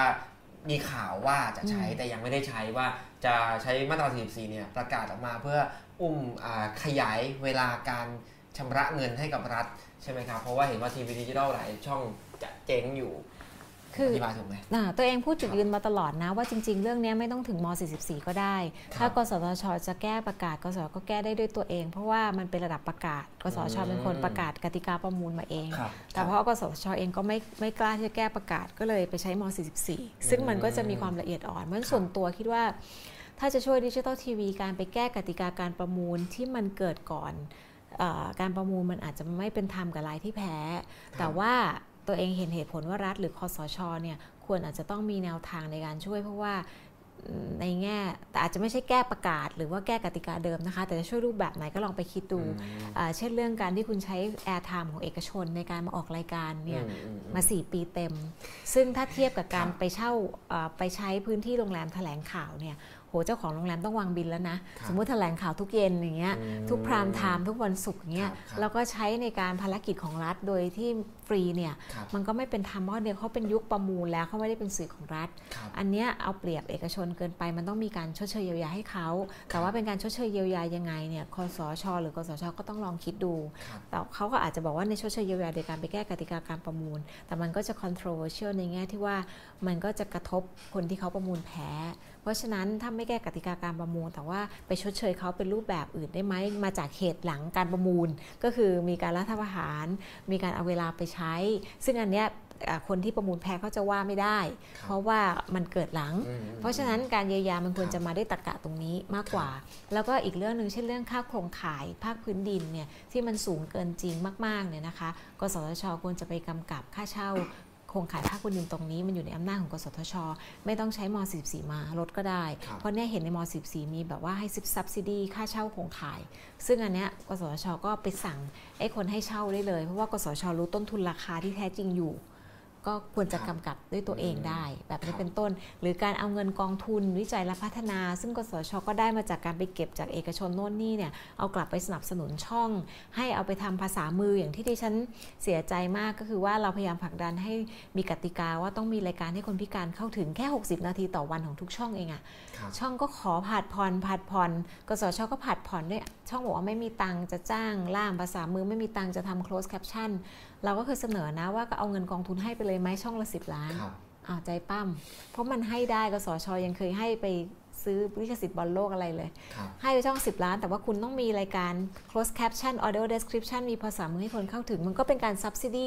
ทางอ้อมที่ไม่ผิดกฎหมายด้วย แล้วสาธารณะได้ประโยชน์ หรือเอาไปทำอะไรพวกเนี้ยมันควรจะทำแบบเนี้ยมากกว่าครับโดยสรุปก็คือไม่เห็นด้วยกับแนวคิดใช้มาตรา 44 ขยายเวลาการชำระค่าสัมปทาน เพียงแต่ว่า เห็นด้วยว่าคุณต้องช่วยบางอย่าง เช่นการเอ่อจ่ายค่าอืม airtime ถูกในการออกอากาศรายการคืนความสุข ใช่ครับอะไรประมาณนี้แล้วก็หลายอื่นด้วยตอนเย็นๆนั่นด้วยครัมันเยอะอะค่ะ ตอนนี้มีเดินเดินหน้าประเทศไทย มีคืนความสุขมีตู้รายรายการชื่อก็เปลี่ยนไปเรื่อยๆนะครับอ่าซึ่งเป็นเวลา prime time ด้วยมีงี้อีกไหมครับจากทางบ้าน คุณสุภิญญาช่วยวิจารณ์สื่อหน่อย โดยเฉพาะการนำเสนอข่าวมาตรา 44 หมายถึงว่ายังไงประเด็นนะประเด็นปัญหาคืออะไรครับเอ่อ ประเด็นปัญหาคือเสนอข่าวมาตรา44น้อยไปหรือว่ารุนแรงไปหรือว่ายังไง ก็ถ้าทีวีน่ะใช่ทีวีนี่เรียบร้อยขึ้นมากนะคะ โทรทัศน์เนี่ยเรียบร้อยเรียบร้อยก็กลายเป็นคือบทบาทของสื่อจริง ๆ มันมีอ่าอ่าอ่า ที่จะต้องท้าทายตรวจสอบรัฐบ้างทีวีก็ไม่ถึงกับจะมาต้องโอ้โห ชาเลนจ์จะล้มรัฐบาลอะไรไม่ถึงขั้นนั้นครับแต่ว่าก็ไม่ใช่มา stabilize หรือว่าสถาปนาความมั่นคงให้กับรัฐอะสื่อครับทีวีควรจะต้องตรวจสอบ แต่ว่าด้วยความที่ตอนนี้ทีวีเรียบร้อยมาก แต่หนังสือพิมพ์เราก็ยังเห็นในการวิพากษ์วิจารณ์และออนไลน์ในการวิพากษ์วิจารณ์นะคะแต่ว่าทีวีนี่มันมันเหมือนกับแป๊บเดียวอะมันกลับเข้าสู่วัฒนธรรมเดิมเลยอะนะครัคะบเอ่อมันก็ไม่รู้จะมันก็คงต้องเอ่อ แต่ตอนนี้เราก็เริ่มเห็นสมาคมสื่อลุกขึ้นมาเรียกร้องให้ปลดแอกประกาศอืมคสช แล้วอะค่ะเมื่อแต่กระแสวัมันที่ก็3พฤษภาที่มันผ่านก็มาเงียบๆเนาะมันเหมือนเป็นภาวะครับอึมครึมก็เลยไม่รู้ว่ามันจะก็มุมหนึ่งก็ให้กำลังใจสื่อด้วยนะให้แบบว่ามีมี guts ที่จะให้กล้าท้าทายมากขึ้นแต่มุมหนึ่งก็เห็นใจครับเพราะว่า เขาก็ถูกครอบด้วยกติกามารยาทแล้วก็กสทชตอนนี้ก็ถ้าในเรื่องการเมืองเนี่ยก็แทบจะเป็นหนึ่งเดียวกับรัฐบาล แล้วก็ผู้มีอำนาจมากเกินไปอะจริงๆควรจะทำตัวเป็น buffer ให้กับสื่อบ้างนะคะในบางเรื่อง มีข้อเสนออีกข้อหนึ่งแล้ว ไปยังกสทช ที่ยังรักษาการอยู่เดินรวมถึงชุดหน้านะครับว่าจะต้องเป็น buffer คือกสทชเนี่ยจริงๆ โดยแนวคิดก็เป็นองค์กรอิสระ ที่ไม่ใช่ต้องอยู่ภายใต้กำกับของไม่ไม่อยู่ภายใต้บังคับบัญชาของรัฐบาลค่ะนะครับเพราะฉะนั้นก็ควรจะต้องอานอกจากจะต้องกำกับเนื้อหาที่สื่อไม่ควรนำเสนอ ก็ควรจะต้องช่วยกันปกป้องเสรีภาพสื่อด้วย ใช่เพราะว่ากสทชสำคัญนะต่อไปโดรน AI อะไรทุกอย่าง IoT เนี่ยมันจะอยู่ในมากกว่าสทชหมดเลยครับเพราะฉะนั้นเราอยากให้ตั้งหลักตรงนี้ให้ดีว่ามันต้อง balance ประโยชน์สาธารณะด้วย เพราะว่าครับถ้าเป็นเครื่องมือผู้ใช้อำนาจหมดเนี่ยบางคนเขาจะเสียดายเพราะว่าอันเนี้ยประเด็นของอีกเรื่องหนึ่งที่กสชโดนวิจารณ์มากก็คือกสชเป็นองค์กรที่เบนฟิตดีมากเนาะ เงินเดือนดีมาก สวัสดิการดีมากอะไรครับดีมาก เพราะฉะนั้นตรงเนี้ยดีกว่าข้าราชการเขาให้ทั่วไปเขาให้มาตามกฎหมายเนี่ยเพื่อที่จะต้องให้ทำงานเหมือนอย่างอิสระ แล้วก็ครับไม่ต้องกังวลอะนะอืมคือไม่ต้องกังวลที่จะต้องไป หาอะไรตรงไหนอะนะอืมก็คืออยู่ได้สบายๆสมศักดิ์ศรีอะมันก็ควรจะต้องทำงาน เพราะไม่ถ้าทำงานเหมือนราชการปกติไม่ได้แสดงอภินิหารของความเป็นองค์กรอิสระคนก็จะรู้สึกว่าแล้วทำไม benefit มันถึงต่างจากหน่วยงานราชการ routine ปกติไอ้ความที่ต้องยกระดับเป็นองค์กรอิสระตรงเนี้ยมันต้องแสดงอิทธิฤทธิ์ให้เห็นนิดนึงอะว่ามันเอ่อคุ้มค่ากับ benefit ที่ได้อะไรอย่างเงี้ยค่ะ คุณสุภิญญาเปิดมาเอง พอดีคนนอกเขาไม่รู้ ต่างมากไหมครับไอ้ benefit ที่ว่าเนี่ยก็เห็นในออนไลน์ก็เผยแพร่เยอะแยะนะคะ เงินเดือนของกสทช นี่ก็อยู่ในเทียบอัตราขององค์กรกำกับดูแลด้านพลังงาน คือเราเรามี regulator หลายองค์กรนะครับเงินเดือนเท่าเท่าๆกันแต่คนอาจจะรู้จักกสทช แต่ทุกคนคงไม่รู้จัก regulator ด้านพลังงานใช่ไหมอืใช่ก็จะเงินเดือนระดับ 2 0 0แสนกว่าเหมือนกัน ก็สูงนะคะ แล้วก็สูงกว่านายกอีกอืมสูงกว่านายกเอ่อแล้วก็แล้วก็ทำไมมีเสียงฮือฮามจากข้างหลังเอ่อ แล้วก็ขนาดระดับพนักงานกสทช ที่เป็นผออเนี่ยครับก็เงินเดือน เพดานเป็นแสนนะคะอืมอืมครับเท่าเท่านายกเลยเออเป็นแสนนี่คือระดับปฏิบัติการนะ ส่วนระดับบอร์ดเนี่ยเขาก็คิดว่ามันรวมทุกอย่างแล้ว คือค่าเราเบิกค่ารักษาพยาบาลไม่ได้อ๋อแล้วก็เราต้องเว้นวรรคสองปี คือหลังจากหมดวาระเราไปสาครับไม่สามารถไปทำที่อื่นได้อืมแล้วมันเป็น flat rate มันมันไม่เพิ่มในระหว่างนี้ แต่เขาก็ให้สมศักดิ์ศรีแล้วนะครับซึ่งมันก็ครับควรจะทำงานให้ดี แล้วก็ยังไม่นับที่เอ่อสิทธิ์ในการบินใช่ไหมคะครับกสชนี่ก็สิทธิ์ในการบิน First Class แต่ว่าตัวเองไม่เคยใช้สิทธินะขอขอพูดหน่อย เพราะว่าว่าบินแต่ชั้นประหยัดกับชั้นธุรกิจ เพราะว่า First Class มันบินไม่ลงมันแพงมาก เพราะว่าอย่างถ้าไปเนี่ยมันก็ครึ่งล้านซื้อรถได้คันหนึ่งอะแต่ว่าประเทศไทยเนี่ยค่อนข้างสปอยราชการมาก เพราะว่าไม่ว่าตำแหน่งไม่ใช่แค่กสทชนะตำแหน่งไม่ระดับอะไรอะ ก็บิน First Class กันได้แล้วอะครับอืมซึ่งก็ต่างประเทศไม่ได้นะ ถ้าเป็นธุรกิจนี่คือต้องเป็นประธานบริษัทหรืออะไรครับใช่ไหมคะ แต่เมืองไทยเนี่ยไม่แน่ใจตั้งแต่ระดับอธิบดีไหม หรือว่าประหลัดผมม่หรืออะไรอะทราบเลยครับเออ มันก็แต่ผมผมเคยแค่เดินผ่านผมไม่นั่งด้วยซึ่งอันนี้จริง ๆ ควรจะลดลงมานะ ก็คือเหลือแค่ชั้นธุรกิจก็พอนะคะ แต่นี่ครับก็คือสิทธิที่องค์กรอิสระ ทุกองค์กรน่าจะได้อ่า ไม่ใช่แค่กสทช แล้วก็ยังมีงบอะไรรับรองรับรองเลย ซึ่งมันก็เป็นเรื่องของ integrity ของแต่ละคนว่าต้องใช้ตามจริงอะไรเงี้ย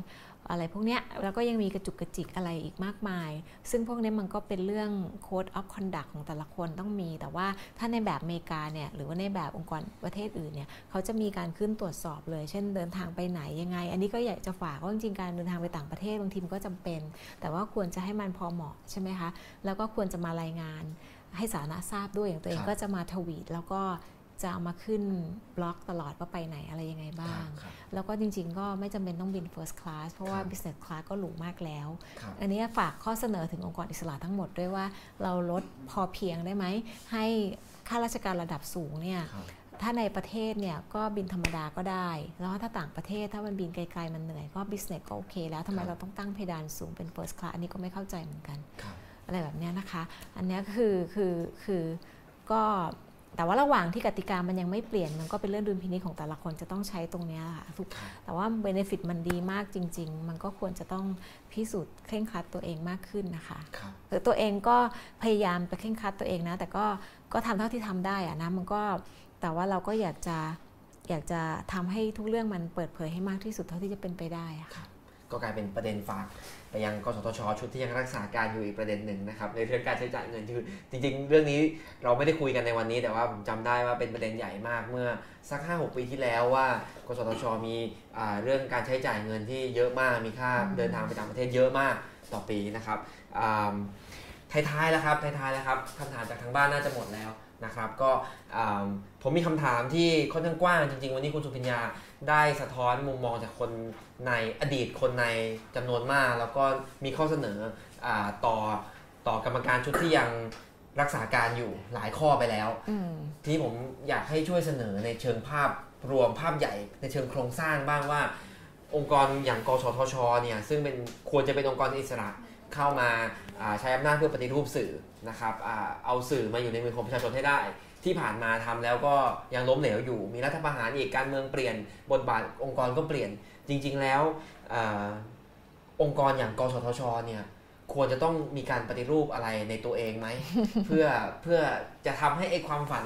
การเป็นองค์กรกำกับดูแลสื่อปฏิรูปสื่อเนี่ยมันสามารถเป็นจริงได้ อุดมคตินั้นมันสามารถไปถึงได้ค่ะครับอืม เรามีกสทชเพื่อปฏิรูปสื่อเนาะครับตอนนี้เราพูดถึงเรื่องการปฏิรูปกสทชแล้วใช่ไหมคะเอ่อเพราะฉะนั้นเนี่ยจริง ๆ กสทชจริงๆก็ทำประโยชน์หลายอย่างให้ประเทศนะถ้าพูดตรงๆ มันก็สร้างการเปลี่ยนแปลงเยอะ แต่ว่ามันก็มากับต้นทุนที่ค่อนข้างสูงมาคกรับครับเอ่อเพราะฉะนั้นเนี่ยสิ่งที่สังคมจะต้องสร้างเพิ่มไปด้วยก็คือกลไกการตรวจสอบที่คิดว่าเมืองไทยเรายังมีน้อยอยู่นะคะอ่าอย่างกสทชเองเนื่องจากมีเงินมากก็สามารถที่จะ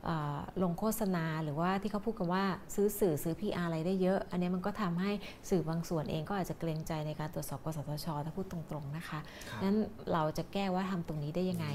มันก็เป็นเรื่องที่ต้องมีการตรวจสอบให้มากขึ้น มันถึงจะเป็นการปฏิรูปองค์กรอิสระได้ แล้วก็สร้างกลไกตรวจสอบ ถ้าจะแก้กฎหมายเนี่ยควรจะแก้ตรงนี้ทำให้เหมือนแบบเมืองนอกไปเลยได้ไหมก็คือว่าข้อมูลต่างๆ ต้องเอามาเปิดเผยนะคะอ่าเช่นอ่าข้อมูล ของเมืองนอกเขาละเอียดถึงขนาดว่าได้รับกิฟต์ของขวัญอะไรใช่ไหมคะแต่ตอนนี้ราชการมีไม่รับนโยบายไม่รับของขวัญแล้วนี่ หรือว่าเรื่องของการไปพบปะภาคเอกชนนะคะ ความสัมพันธ์หรือว่าการใช้งบประมาณนี้จริง ๆ ถ้ามาเปิดเผยเป็น Open Data ให้คนเข้าถึงได้ มันก็จะทำให้กรรมการแต่ละคนเนี่ยระวัง เอามติการไลฟ์การประชุมเนี่ยอืมถ้าประเทศไทยทำได้ประเทศไทยจะเปลี่ยนเลยนะคะครับก็คือไลฟ์การประชุมกสทช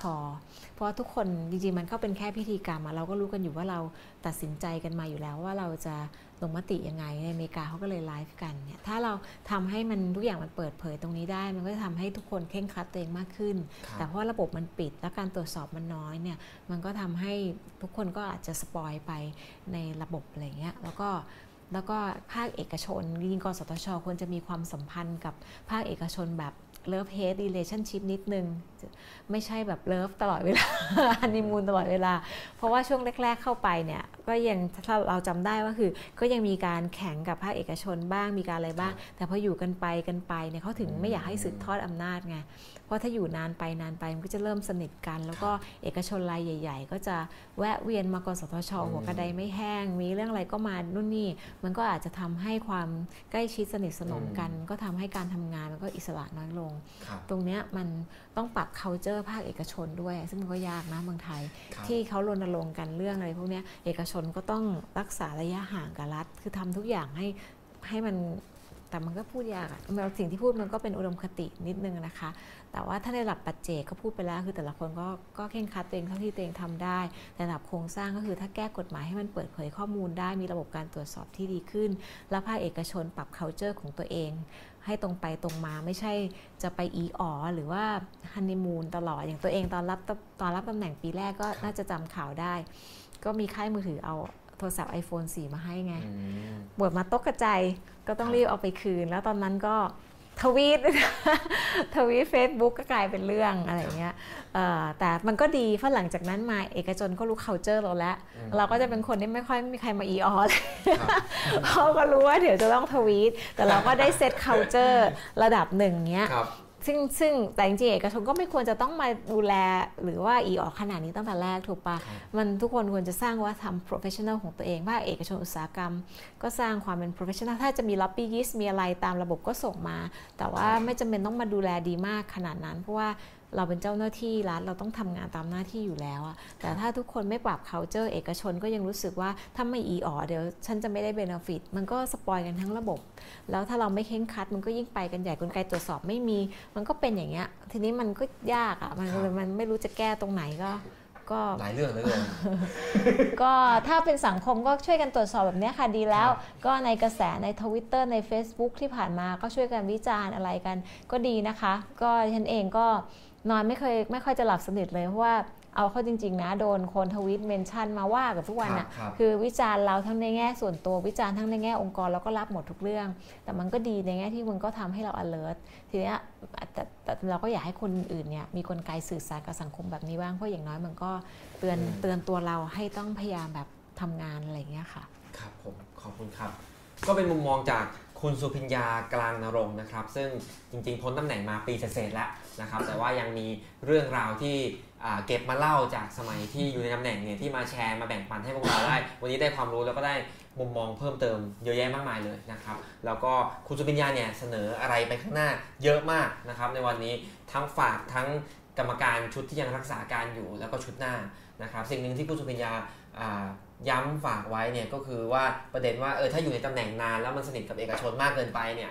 มันก็จะไม่ค่อยมีมีข้อเสียเหมือนกันนะครับ นั่นก็เลยเป็นเหตุผลที่กฎหมายต้องกำหนดให้องค์กรอิสระทุกชุดทุกเรื่องทุกทุกองค์กรเนี่ยต้องต้องมีวาระการดำรงตำแหน่งนะครับสมัยเดียวเขาเลยให้เป็นสมัยสมัยเดียวแล้วต้องเว้นวรรคนะครับเสร็จก็กลับมาแล้วเป็นกลับมาไม่ได้เลยแวกสทชคือกลับมาไม่ได้เลย แต่ว่ากสทช สถานการณ์ปัจจุบันนี้ตามที่เราคุยกันไปตอนต้นรายการนะครับ ก็คือว่าชุดเดิมยังรักษาการต่อไป โดยที่ยังไม่แน่ใจว่าจะมีชุดใหม่เมื่อไหร่นะครับ แล้วก็ไม่แน่ใจด้วยว่าชุดใหม่ที่จะมานั้นเนี่ยจะต้องมาด้วยระบบกลไกการสรรหาแบบไหน และจะมีคุณภาพแค่ไหนที่จะมารับภาระงานจำนวนมากของกสทช ที่ชุดเดิมทำค้างไว้นะครับมีทั้งความฝันอุดมคติหลายอย่างในการปฏิรูปสื่อที่ก็ยังทำไม่สำเร็จนะครับ แล้วก็ยังมี พนักงานมากมายที่เพิ่มเติมขึ้นตามยุคสมัยนะครับ ไม่ว่าจะเป็นโดรน เป็น AI เป็น OTT